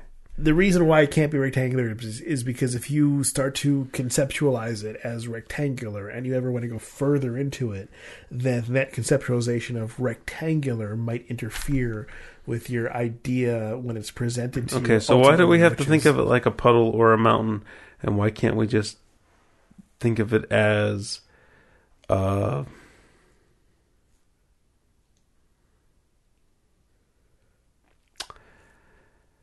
I know what I want to say. I'm trying to figure out how to describe it. Um, as an absence or existence of some property. That's what it is ultimately. sure. I mean, The way we describe it is so circular. I mean, it, but no, I, I, another I, thing I you're talk- guess I guess another you're thing, right. Another thing I you're guess you're talking right. about is kind of like even use the word potential, right? So I, you know, I'm also thinking of the the MOSFET stuff that I did, where you have a P channel MOSFET, right, and you have holes there, and they be filled with electrons, and you know, Okay, all right. So you're right. I'm, I may be overthinking it, and I may be saying, you know, okay, when we talk about potential, it's spherical because it's in 3D space. Maybe I'm overthinking it. Uh, when I when I imagine in my head, I imagine a sort of a spherical dip. Whenever you see a graph of a potential, you'll see it as as uh, as spherical. You see it as as as parabol as parabolic in terms of the way it's drawn, uh, in terms of the way we calculate it. So that's why I'm thinking spherical. But if you want to imagine it, so okay, so here, but but it, You it keep, isn't. keep your spheres. Right. Think of it as a Chinese checkers board. All right. where you have a hemisphere on the board. You put a checker, you put a marble into the hemisphere. Sure, it dips up. It fills it above so. But can't we just kind of collapse that and you know, I mean, Okay. but so but I think that helps with the holes, right? Okay. You have this Chinese checkers board. It's either full or it's empty because you're putting a marble on the mm-hmm. spot. Uh, may, maybe you can tell me if actually how it's actually above the board is your bump or what. But The- okay, uh, th- there is a reason why I'm thinking above and below. There's a reason why I'm introducing those concepts. That's because I want to try to introduce you to what Dirac showed, which is that is Chinese checkers term is that insensitive? I don't think so. No. I, I don't think so. uh, uh, so uh, the, the point is, all right. So we have a zero point. I'm going to have to start drawing something because otherwise I'm going to get lost in what I'm trying to describe, and I think I'm going to fail. But he, think of uh, You've right. already failed. All right, I've already failed, but let but let me just draw something down, and I'll try to describe it to you. Let's see if you draw the same thing. Okay, take a clean piece of paper. Okay, Well, I've been working on this for weeks. take a clean piece of paper. Oh, you suck. All right, now take a line and draw it down vertically down the center. All right. All right, top to down, it's just a line. Now on one side, on the left side, put uh, a bump, a square, whatever you want near the top of it, uh, of a certain height. A bump, a square, uh, a, a building. I don't care. Right, right. You mean off the line? on the line, on the line, moving towards the left, incre- opening up in le- in the space to the left, and then going back to the line. So some sort of curve or polygon that hmm? one of its edges is the line. Okay. All right. So you've done that. Now go somewhere else in the line, somewhere at the bottom of the page, and draw the same exact thing, but on the other side. Okay. All right. Now take this thing you have that, that that's straight and turn it 90 degrees. Okay. All right, this is your potential. And these are your electrons and your positrons. Whatever one of them, whichever one of them you want, is an electron, and the other one is a positron. Okay. So That was a long way to go to get here. I know, I know, but it. I believe it was important to establish what I'm sort of talking about here, because here there's an interesting. There, there is a very interesting thing that if I if I didn't bring you there through here, then when I try to explain this other interesting aspect, it wouldn't make sense. Okay. All right.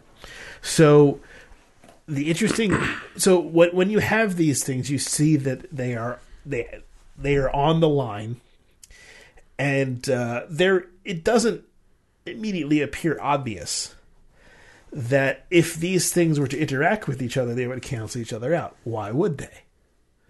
They're simply energy on two sides of the line. They're bumps on two sides of the line. If they were to interact with each other, why would they cancel each other out? Seems obvious to me they'd cancel each other out Why?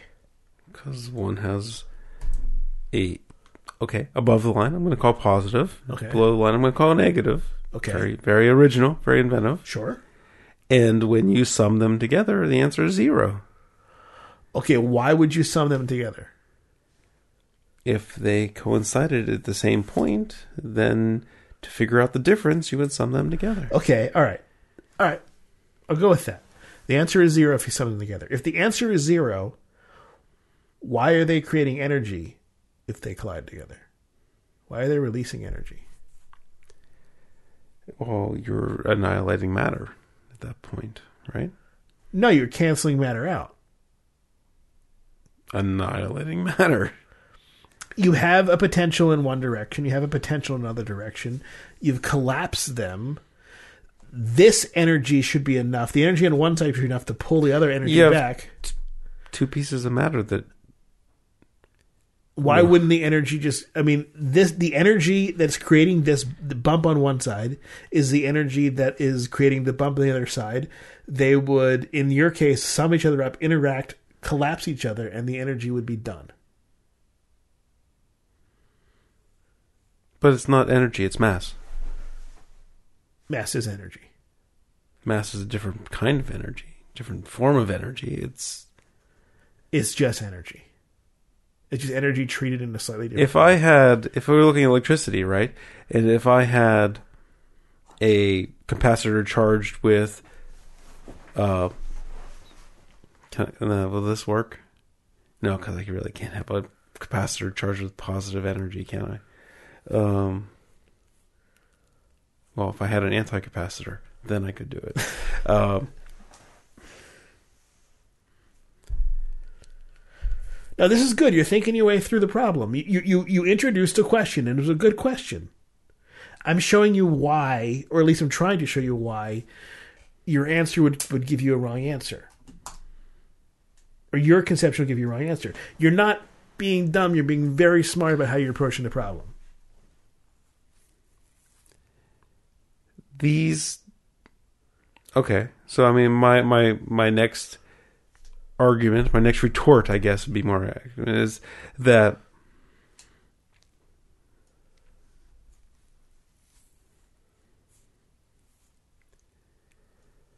uh, it's uh how gonna put this?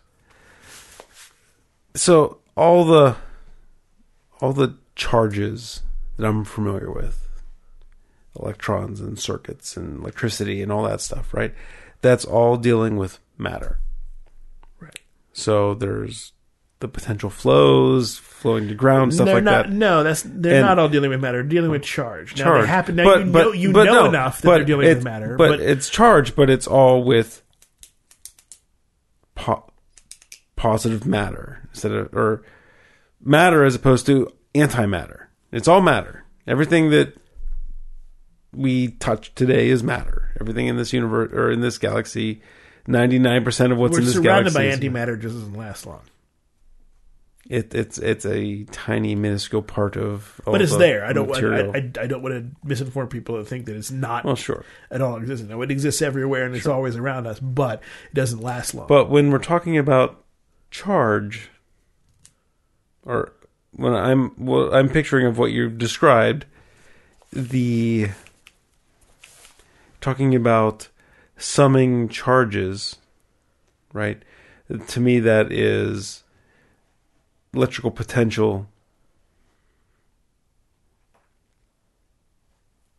Where you have electrons, you have holes. okay, think about it in terms of charge. If you combine a negative and a positive charge, what happens? It goes to zero. You get zero. You would not get a release of energy.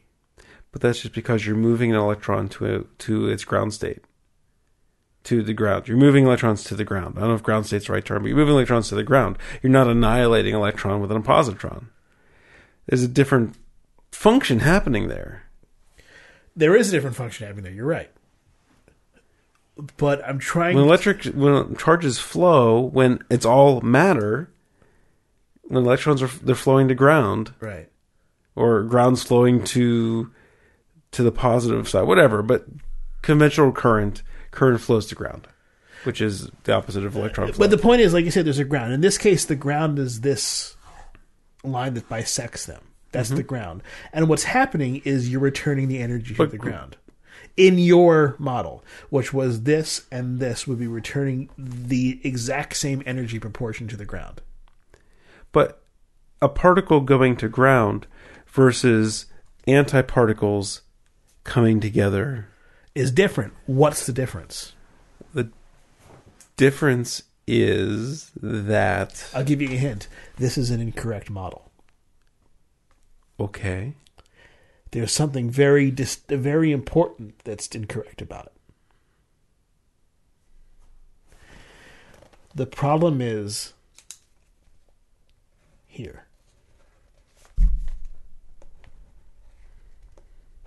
Okay. What I'm circling here is the problem is the line that's under these bumps or whatever things you had. I feel bamboozled. You talk me into this model, and then you're like, "Oh, you're fucking wrong. The model's been wrong from day one." let me let me com- let me finish let me finish the interesting thing about these potentials let me draw this again but let me draw this in a correct way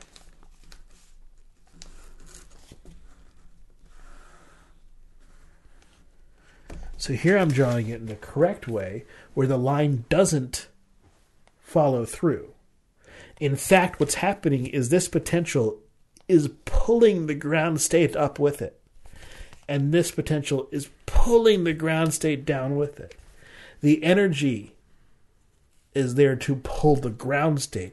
What we see as field pertur- perturbations are pulling the energy of the field down. They're not bumps on a field, they're actually bumps in the field.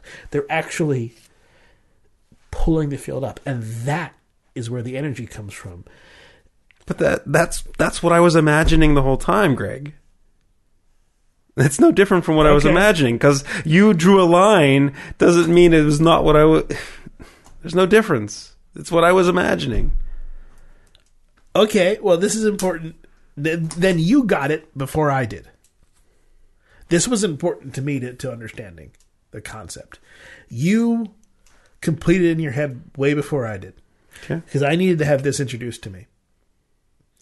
I needed to have this concept introduced to me right. before I understood this. So this bump was not just sort of a bump of slime moving on a surface. It was literally pulling up the surface with it. It literally had that energy the surface that it was pulling up. And this dip is pulling down the surface. So you're literally causing tension. That's what poten- that's what potential is, right?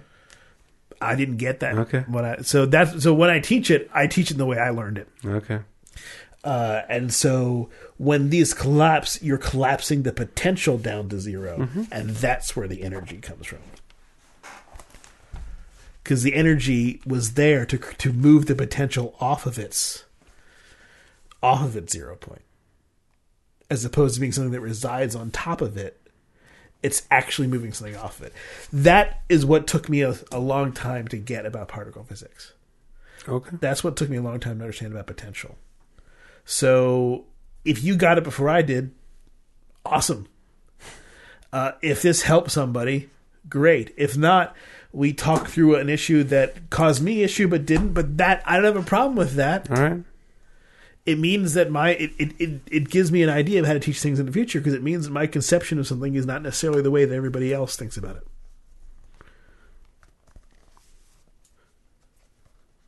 So thank you. Okay. for helping me out with uh, trying to describe potential and to, I guess maybe I should start asking a different question. Maybe I should start thinking about. Okay, ha- okay. Let me ask you the question. Since you since you got it, since you since you understood it, uh, what question could I have asked, or what way could I have asked the question to to um, to make it clear that you understood what I was talking about?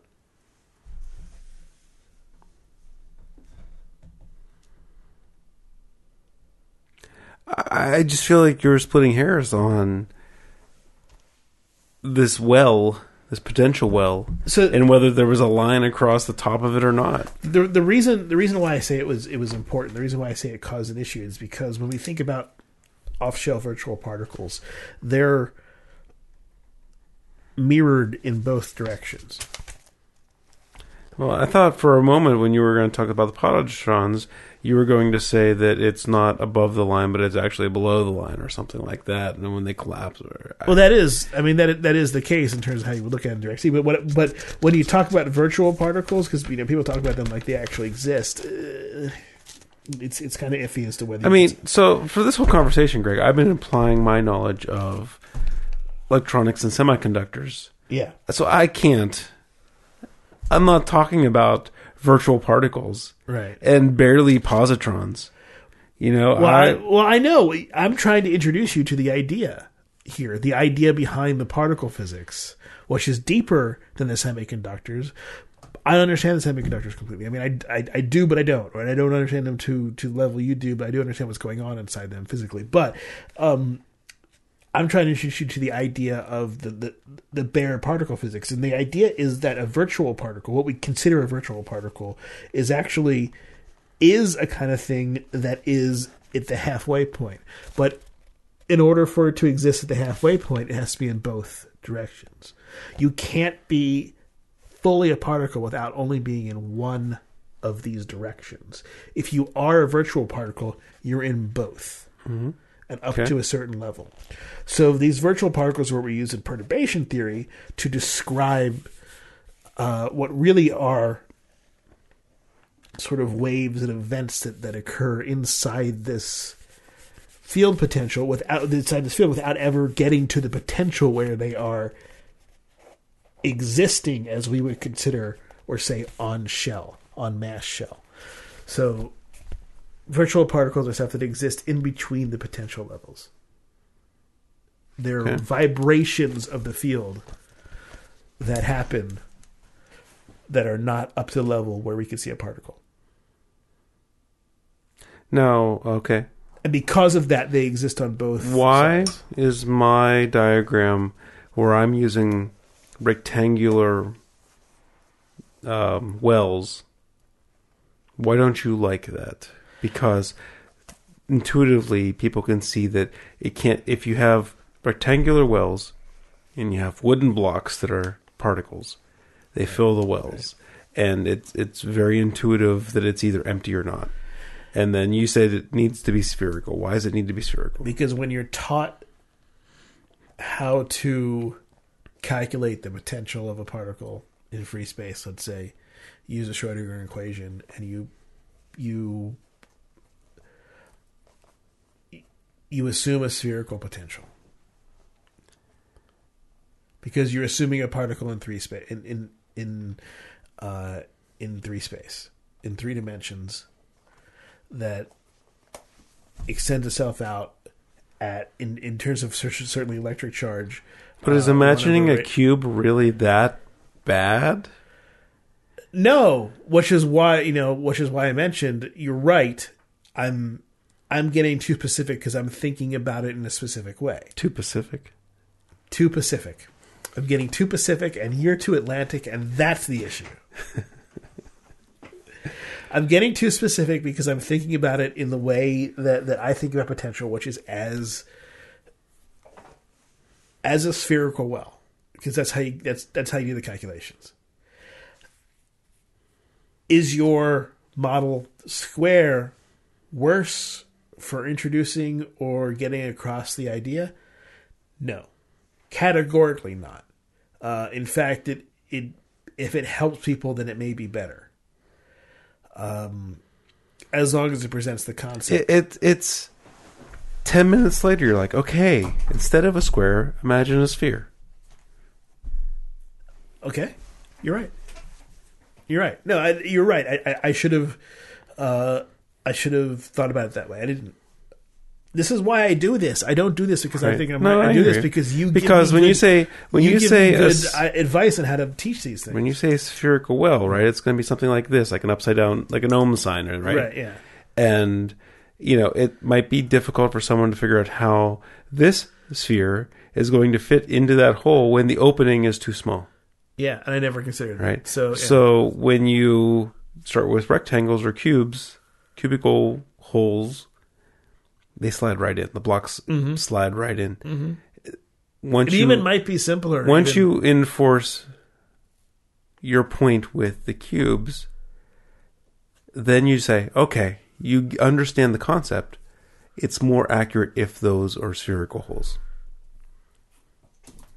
okay, here's a here's a question: Would it be even simpler if you thought of them as triangles? You love your mountains. Um, Oh no, when- I, I so I, when the hole is not, when the walls of the hole are not parallel, that's when you got me thinking about one n material, one n energy fills more the first time than the second time. Right? One n will fill this much volume the first time, but because it's wider, okay. two n's going to feel less. Okay, yeah. That's what right. confused. That's I what got me sidetracked. I see. All right, I, I understand what you're saying. So yeah, if you think of it as, as like a cone, then or, or even as yeah, just a triangle, then yeah, or like- your U-shaped bucket hole. That's why with walls are if Well- the if the walls of the hole are parallel, then you don't you're not I mean, the irony is that the you made such a big deal about uh, a V or a mountain. You really were hooked on mountains, but yeah, I think you said I don't know if you said V, but you or something. And because I saw the very pit of the well is narrow, I was looking for some kind of tie-in of one X fills a higher area, a higher a higher distance than the second X because it's wider to fill. well, the irony is that's kind of true because it is spherical. but you can't fill it part way. So that's why you just start with the square blocks because everyone played with square blocks when they were Yeah. kids. No one played with um, sticking a ball into a hole which has a tiny opening because that's the top of the sphere, but it, it just goes in there because Okay, so so let me let me illustrate my thinking. So my thinking is everyone's dug a hole. And a hole, you don't dig a square. You, you generally think of a hole, you think of like a pothole, or you think of a hole as sort of a circular thing. And so my my thinking was, all right, so you have a hole, especially with these cartons, you actually have kind of the way we would draw potential. You you have a Parabolic. circ- yeah. Yeah, but there's not these parabolic things you put in the hole. There's not things. Sure, that- there are. You can put uh, one on top of the other, and there it goes. No, no. When you're digging your hole, what are you going to put in the hole? You're going to put a box in the hole. You're going to put a coffin in the hole. You're going to water put in the hole. right, but oh, you're going to dig a hole that's one molecule of water deep. No one can imagine that. Well, no, that's that was why I said you can only you even if you fill That's it why water's a horrible example because or cement, even if you fill it No. part way, it's still a hole. It was my point. but you can't fill it part way, is what you said. Well, no, my point. No, I didn't say you couldn't fill it part way. I said even if you still if you fill it part way, as far as the surface It- is concerned, it's still not hole. full. Right. If you fill it part way, it's not full. And well, maybe maybe you need to focus on that then, right? Because Okay. it it's not full until it's full, All right. or something Okay. like that. Yeah. Yeah. So I need to focus on on the fullness instead of the dimensionality of it.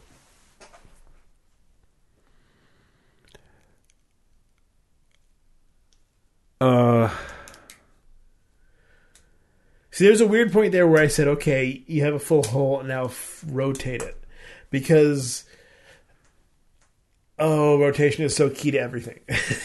it's it's so key to understanding everything. But, um, we're 96 minutes in. all right, I, I'll, I'll stop.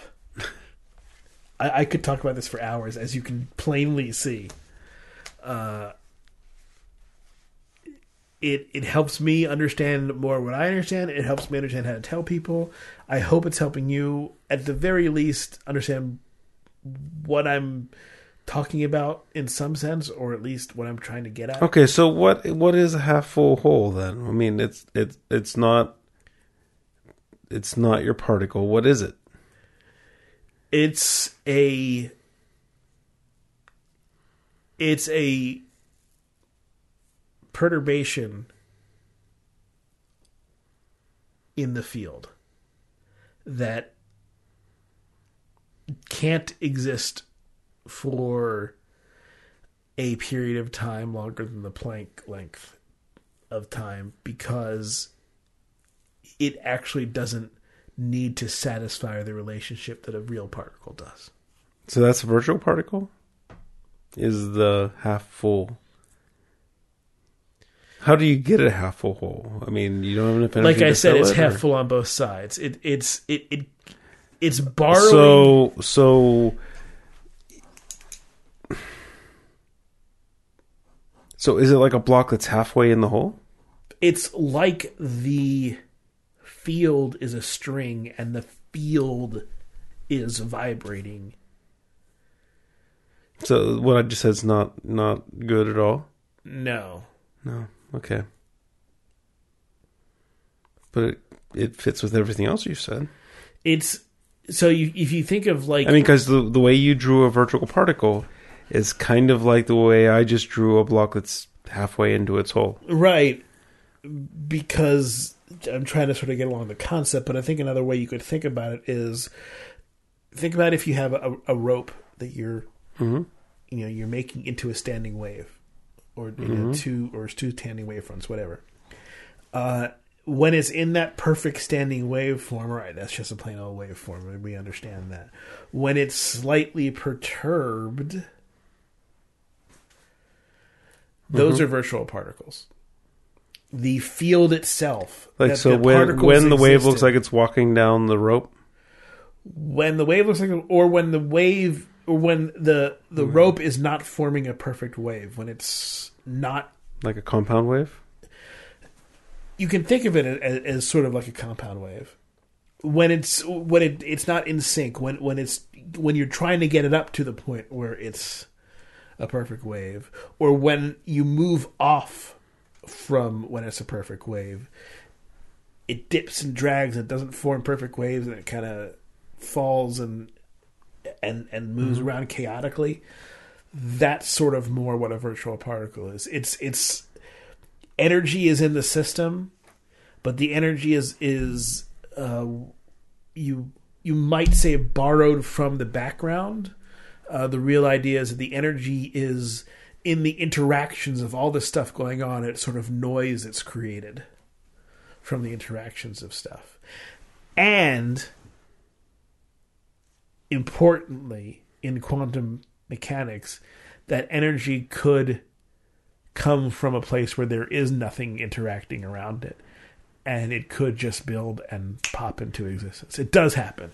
Mm-hmm. It is possible that simply the energy, the zero point energy of the field at at rest is enough to create particles. It's rare. It's extraordinarily rare. But it happens. It's a lot less rare when there's a lot of shit going on around it. Because there's a lot of energy, there's a lot of stuff bleeding into things. There's a lot of interactions. There's a lot of stuff going on where stuff is is uh, you know is, is wiggling other fields as it interacts, and that's enough to to generate stuff to happen. Did you see that uh, In Our Time just put out a P versus NP? I did. I I've listened to it. I, I listened to probably three quarters of it. I'm not the whole way done yet. It was all stuff I knew, so I didn't really. It, and the host Melvin was was pretty obstinate with like yeah, like how hard can it be to go to 200 cities and like like well, I, maybe the host didn't or the, the guest didn't do a good good enough job of convincing and, him. and that's certainly that- that's certainly the case. I mean, it's not it's not obvious as to why that's an issue. You have to look at the problem in a certain way to understand why it's an issue. Uh, Uh, yeah, I mean, maybe just because we come from, or since I come from a computer Yeah. background. Well, I it's mean, like- it's when you're first introduced to the birthday problem, it doesn't make sense to you. But then, as you learn, well, I mean, I wasn't, I wasn't very familiar of the, the the name of the traveling salesman problem.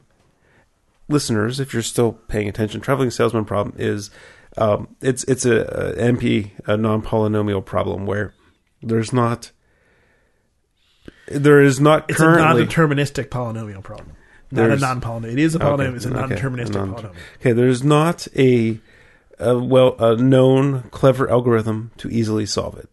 You kind of have to iterate and like test like all the parameters, Right. and then come back with the answer. There's not even a, a good algorithm to remove part of your problem.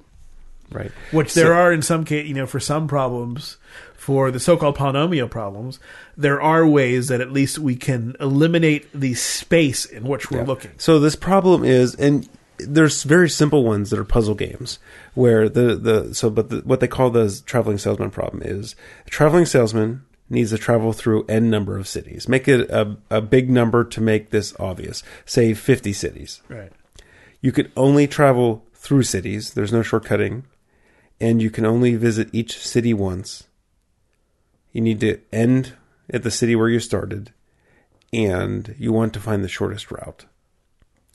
There's not a formula that you can calculate Right.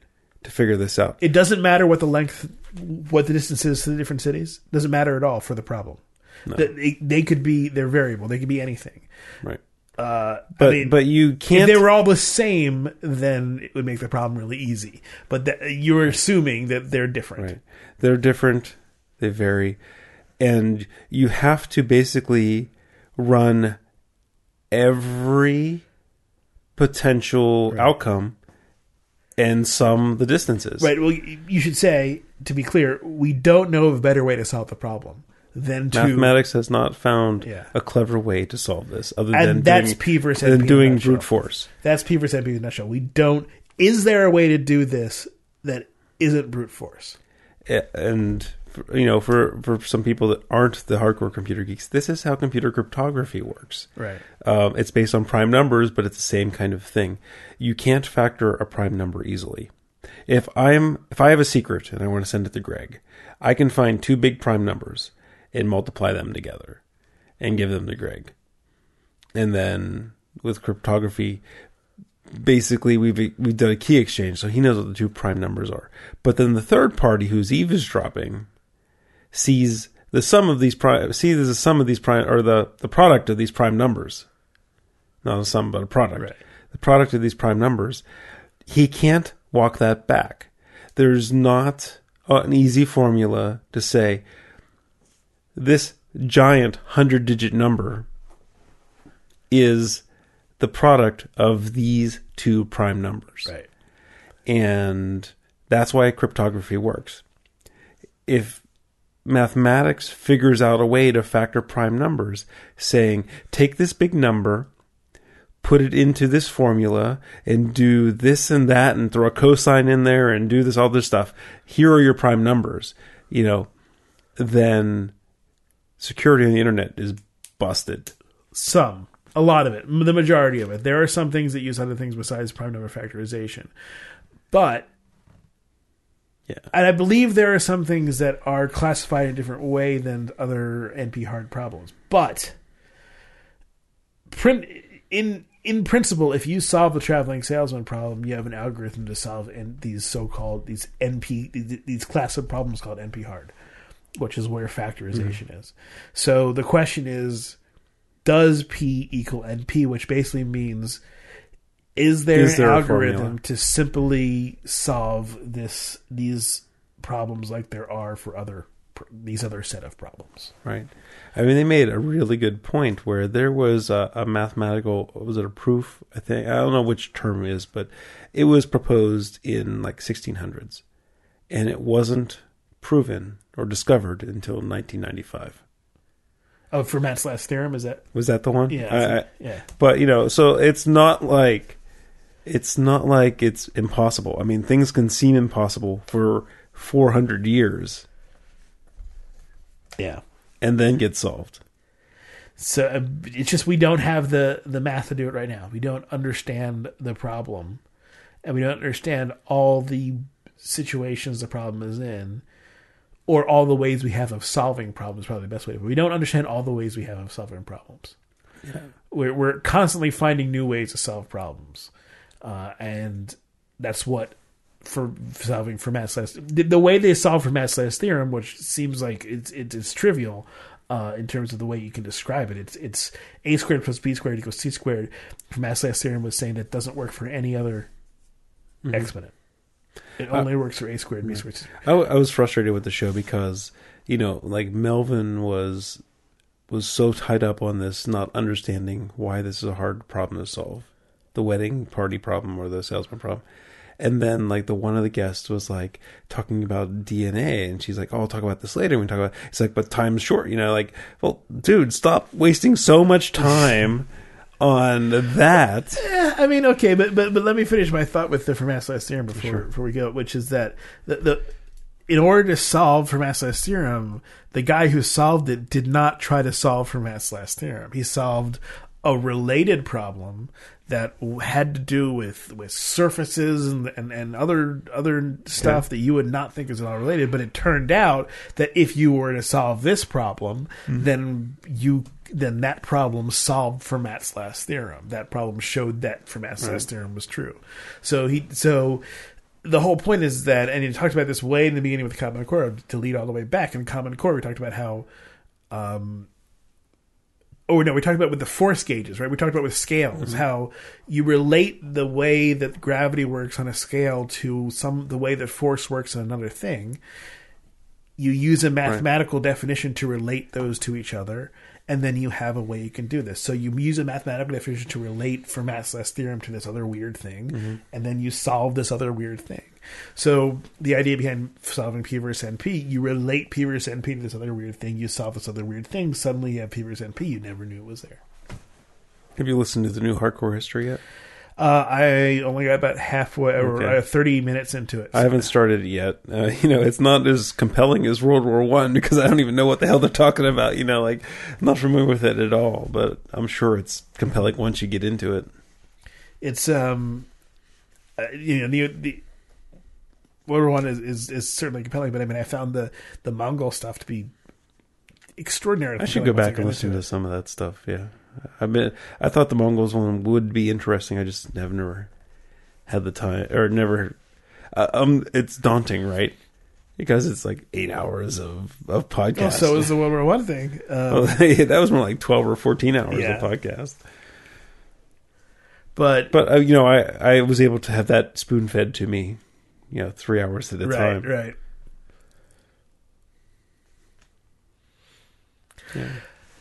What are we at now? Um, one forty nine, one fifty, almost two hours. Might as well go another ten minutes. What's The- ten minutes amongst two hours? Um, God, I, I don't want to get into any more physics stuff. Okay, well we can quit early, slacker. Or you want me to get into physics stuff? No, not really. I- I, mean, um, if you got good, if you're going to be bouncing more things off me, no, I don't want to get into. No. I'm, I'm not. I'm not going to be bouncing. Okay. Okay. Let me just describe what unitarity means. All right. Unitarity is a principle which says that when we're trying to calculate something, the probability of something, we can get, we have a space that gets to one. In other words, we have filled up this space. We know this. We know 100% of the options. That's unitarity. If you only know mm-hmm. 60% of the options for a probability thing, you don't have unitarity. Okay. You can't calculate something. Okay. So a whole one of the principles of quantum mechanics is this idea of unitarity. You you have the space in which 100% of the problem is there. You just don't know. You know, you have to calculate it. You didn't have to do other stuff to figure out where it's going to where it's going to land, but you know what 100 percent of the problem is. Okay. That's the only way you can figure out percentages, right? You have to have a probability space that's between zero and one. So that's unitarity. So whenever you hear unitarity a lot, when you talk about uh, issues with black holes, you hear things about preserving unitarity, uh, and really the the problem there is when stuff falls into a black hole, Right. you lose information according to the, the, the base understanding via general relativity. And that means if you think about it, think about an entangled particle. Entangled particle, you know, one is going to be up if the other is down when you measure them, as long as they stay entangled. Well, if one of them falls through a black hole, then you can't necessarily, then they would still be entangled, but you can't maintain the understanding that those things are linked anymore because it's beyond an event horizon. Right. You've just destroyed unitarity. Okay. Sure. So that is the problem with black holes and unitarity. That that's one of the issues with quantum, oh, Well, so- quantum so mechanics and Entanglement, right? You can have two particles. You can move them away from each other. You can collapse one. The other one collapses faster than the speed of light, right? Mm, I wouldn't say collapse at this point. Collapse is kind of a Okay. decohere. Is, is, right. is Decoheres a faster speed of light. So, I mean, you're already breaking space time. you're breaking right? locality. locality. And so, locality is Well, it depends on how you look at it. Uh, I I look at it not as if I mean I, I don't think locality is real. okay. Uh, to me, you're you're creating a system is what you're doing when you create an entangled particle. You're creating a system that is tied to itself. Sure. So when you break one, you're when you take one off of that system, you're you know instantly what the other side of the system is, is at. But you only know that because the system has separated. You know what the other side has done, but Right. the other side you really can't gain information. right.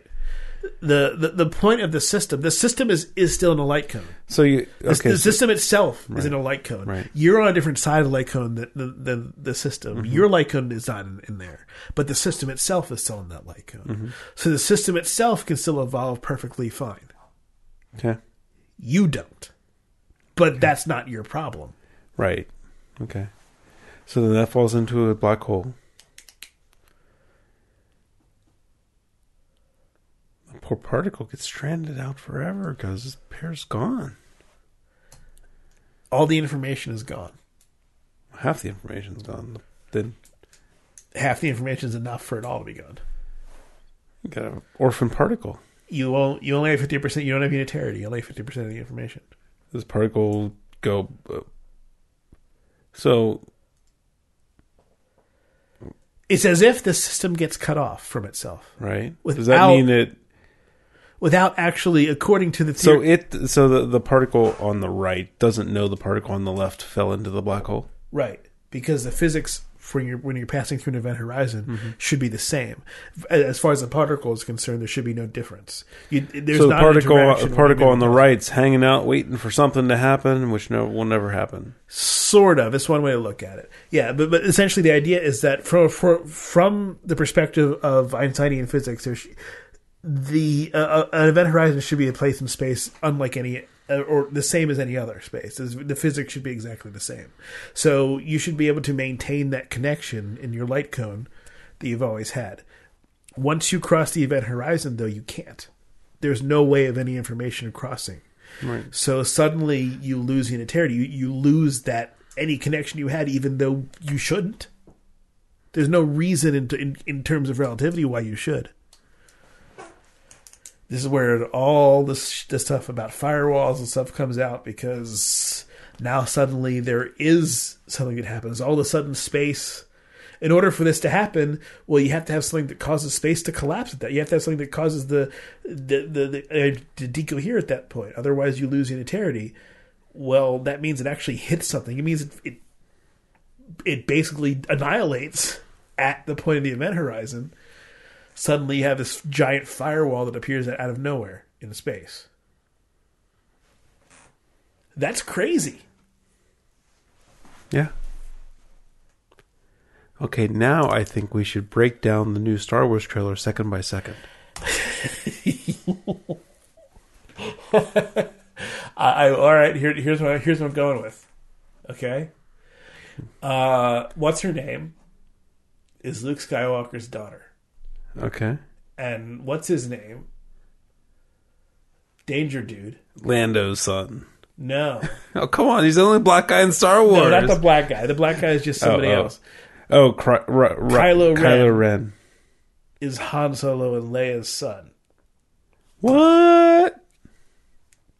That's why in that trailer, Kylo Ren puts the the uh-huh. laser to her, but doesn't kill her. Because either he knows, because they're cousins, he's like, "Don't fuck with me," or he f- senses it somehow. What? Yeah, What? Oh, man.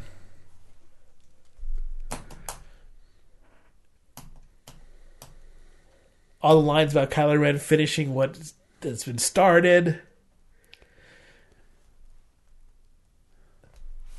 Oh. Whoa, man. Uh huh. Han made a Sith Lord, huh? I doubt they intended to. Can't always control your kids do. You can't. But what Sith as, as he may have been, he didn't want to kill his cousin. I mean, that, again, this is all just a story that I'm, you know, making up out of the blue. I have no idea. It could be that they're completely unrelated to anybody. They're just people. But I think they may be being misdirected with the shots of the dude with the saber. I don't think he actually he may not actually feel the force. He may he may just be trying to protect or you know. Right. The um Darth Vader's burnt up melted helmet. Uh, Didn't that blow up on the Death Star? no, no. Remember Luke burned the body Oh, he, down on Endor. the helmet too? Yeah, the helmet too. He brought the helmet with him? He I guess so, yeah, because he was burned. Okay. And then I mean, I knew he took the and then you helmet off and took a his. ghost Hayden Christensen off the side. Yeah. well, only in the redo. Um, you get the laserdisc version, you don't have to put up with that shit. Right. How's Um, your laser displayer doing? Laserdisc rip. Uh, um, that's right. I forgot about that part. I, I knew Luke brought Anakin down. I just thought for some reason the helmet was left on the space station. no. Nope. It wouldn't make for as good. Or I mean, it could. it just- wouldn't make as good for a funeral pyre, pyre than with It, the helmet. it could have just been a 3D printed reproduction that he burned, just you know, this is probably what. It Hey, Ewoks, Like. can you print me up a helmet? Well, no, no. I'm saying okay on, Uh. on the Star Destroyer, they may have 3D printers, and he may like he may just you know print himself a a keepsake. I don't know why he'd print them one and and you know burn it, but maybe he likes burning his toys. I don't know. He, it doesn't look like a really good kid. No. Uncle Anakin. Or Grandpa Anakin, I guess, huh? Grandpa Anakin.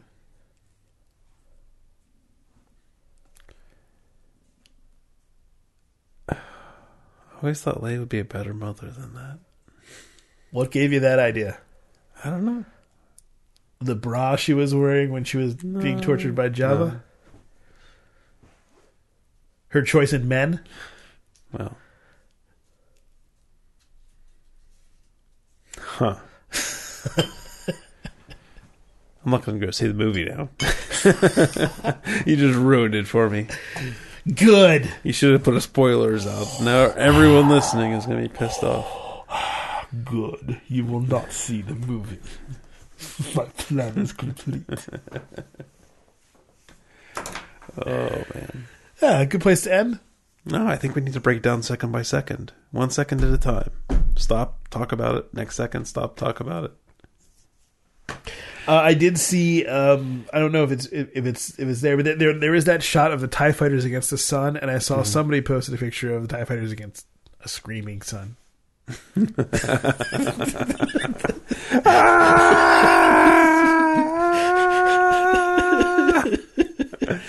Oh, oh. Talk about uh, so Greg showed me the awesomest jack o' lantern just a moment ago. Why don't you? I, I, I believe it was a Meeseeks jack o' lantern it looked like it, yeah. uh, that someone made, and then but they also took a picture It of got old and moldy. when it was old and moldy, and the line was. Pumpkins, I don't usually have to live this long, Jerry. It's getting weird. the pumpkin looks a little sad, a little tormented. yeah. Oh, I laughed so hard when Greg showed that to me. It was awesome. Look, look it up. I guess Greg refuses to retweet it because it's not original material. Yeah, I, I can't retweet it with that line. Somebody else posted that. That's not me. I can't take credit for Just that. forward the tweet. It wasn't a tweet. It was on Reddit. Uh, link to the Reddit. You need to share no that. No one's gonna man. follow that. Share that with the world, man. All right. I think we need to wrap this shit up. You don't think we can go on for another hour? Well, we could, but it's already one o'clock. Time to go. Get All the fuck out of my house. Uh, I guess this, this isn't quite as good as I wanted, but No. although now I can't. I mean, every time I see a sunrise, it's going to be in my like on film. I just think about the sun screaming. This is a good planet. Ah!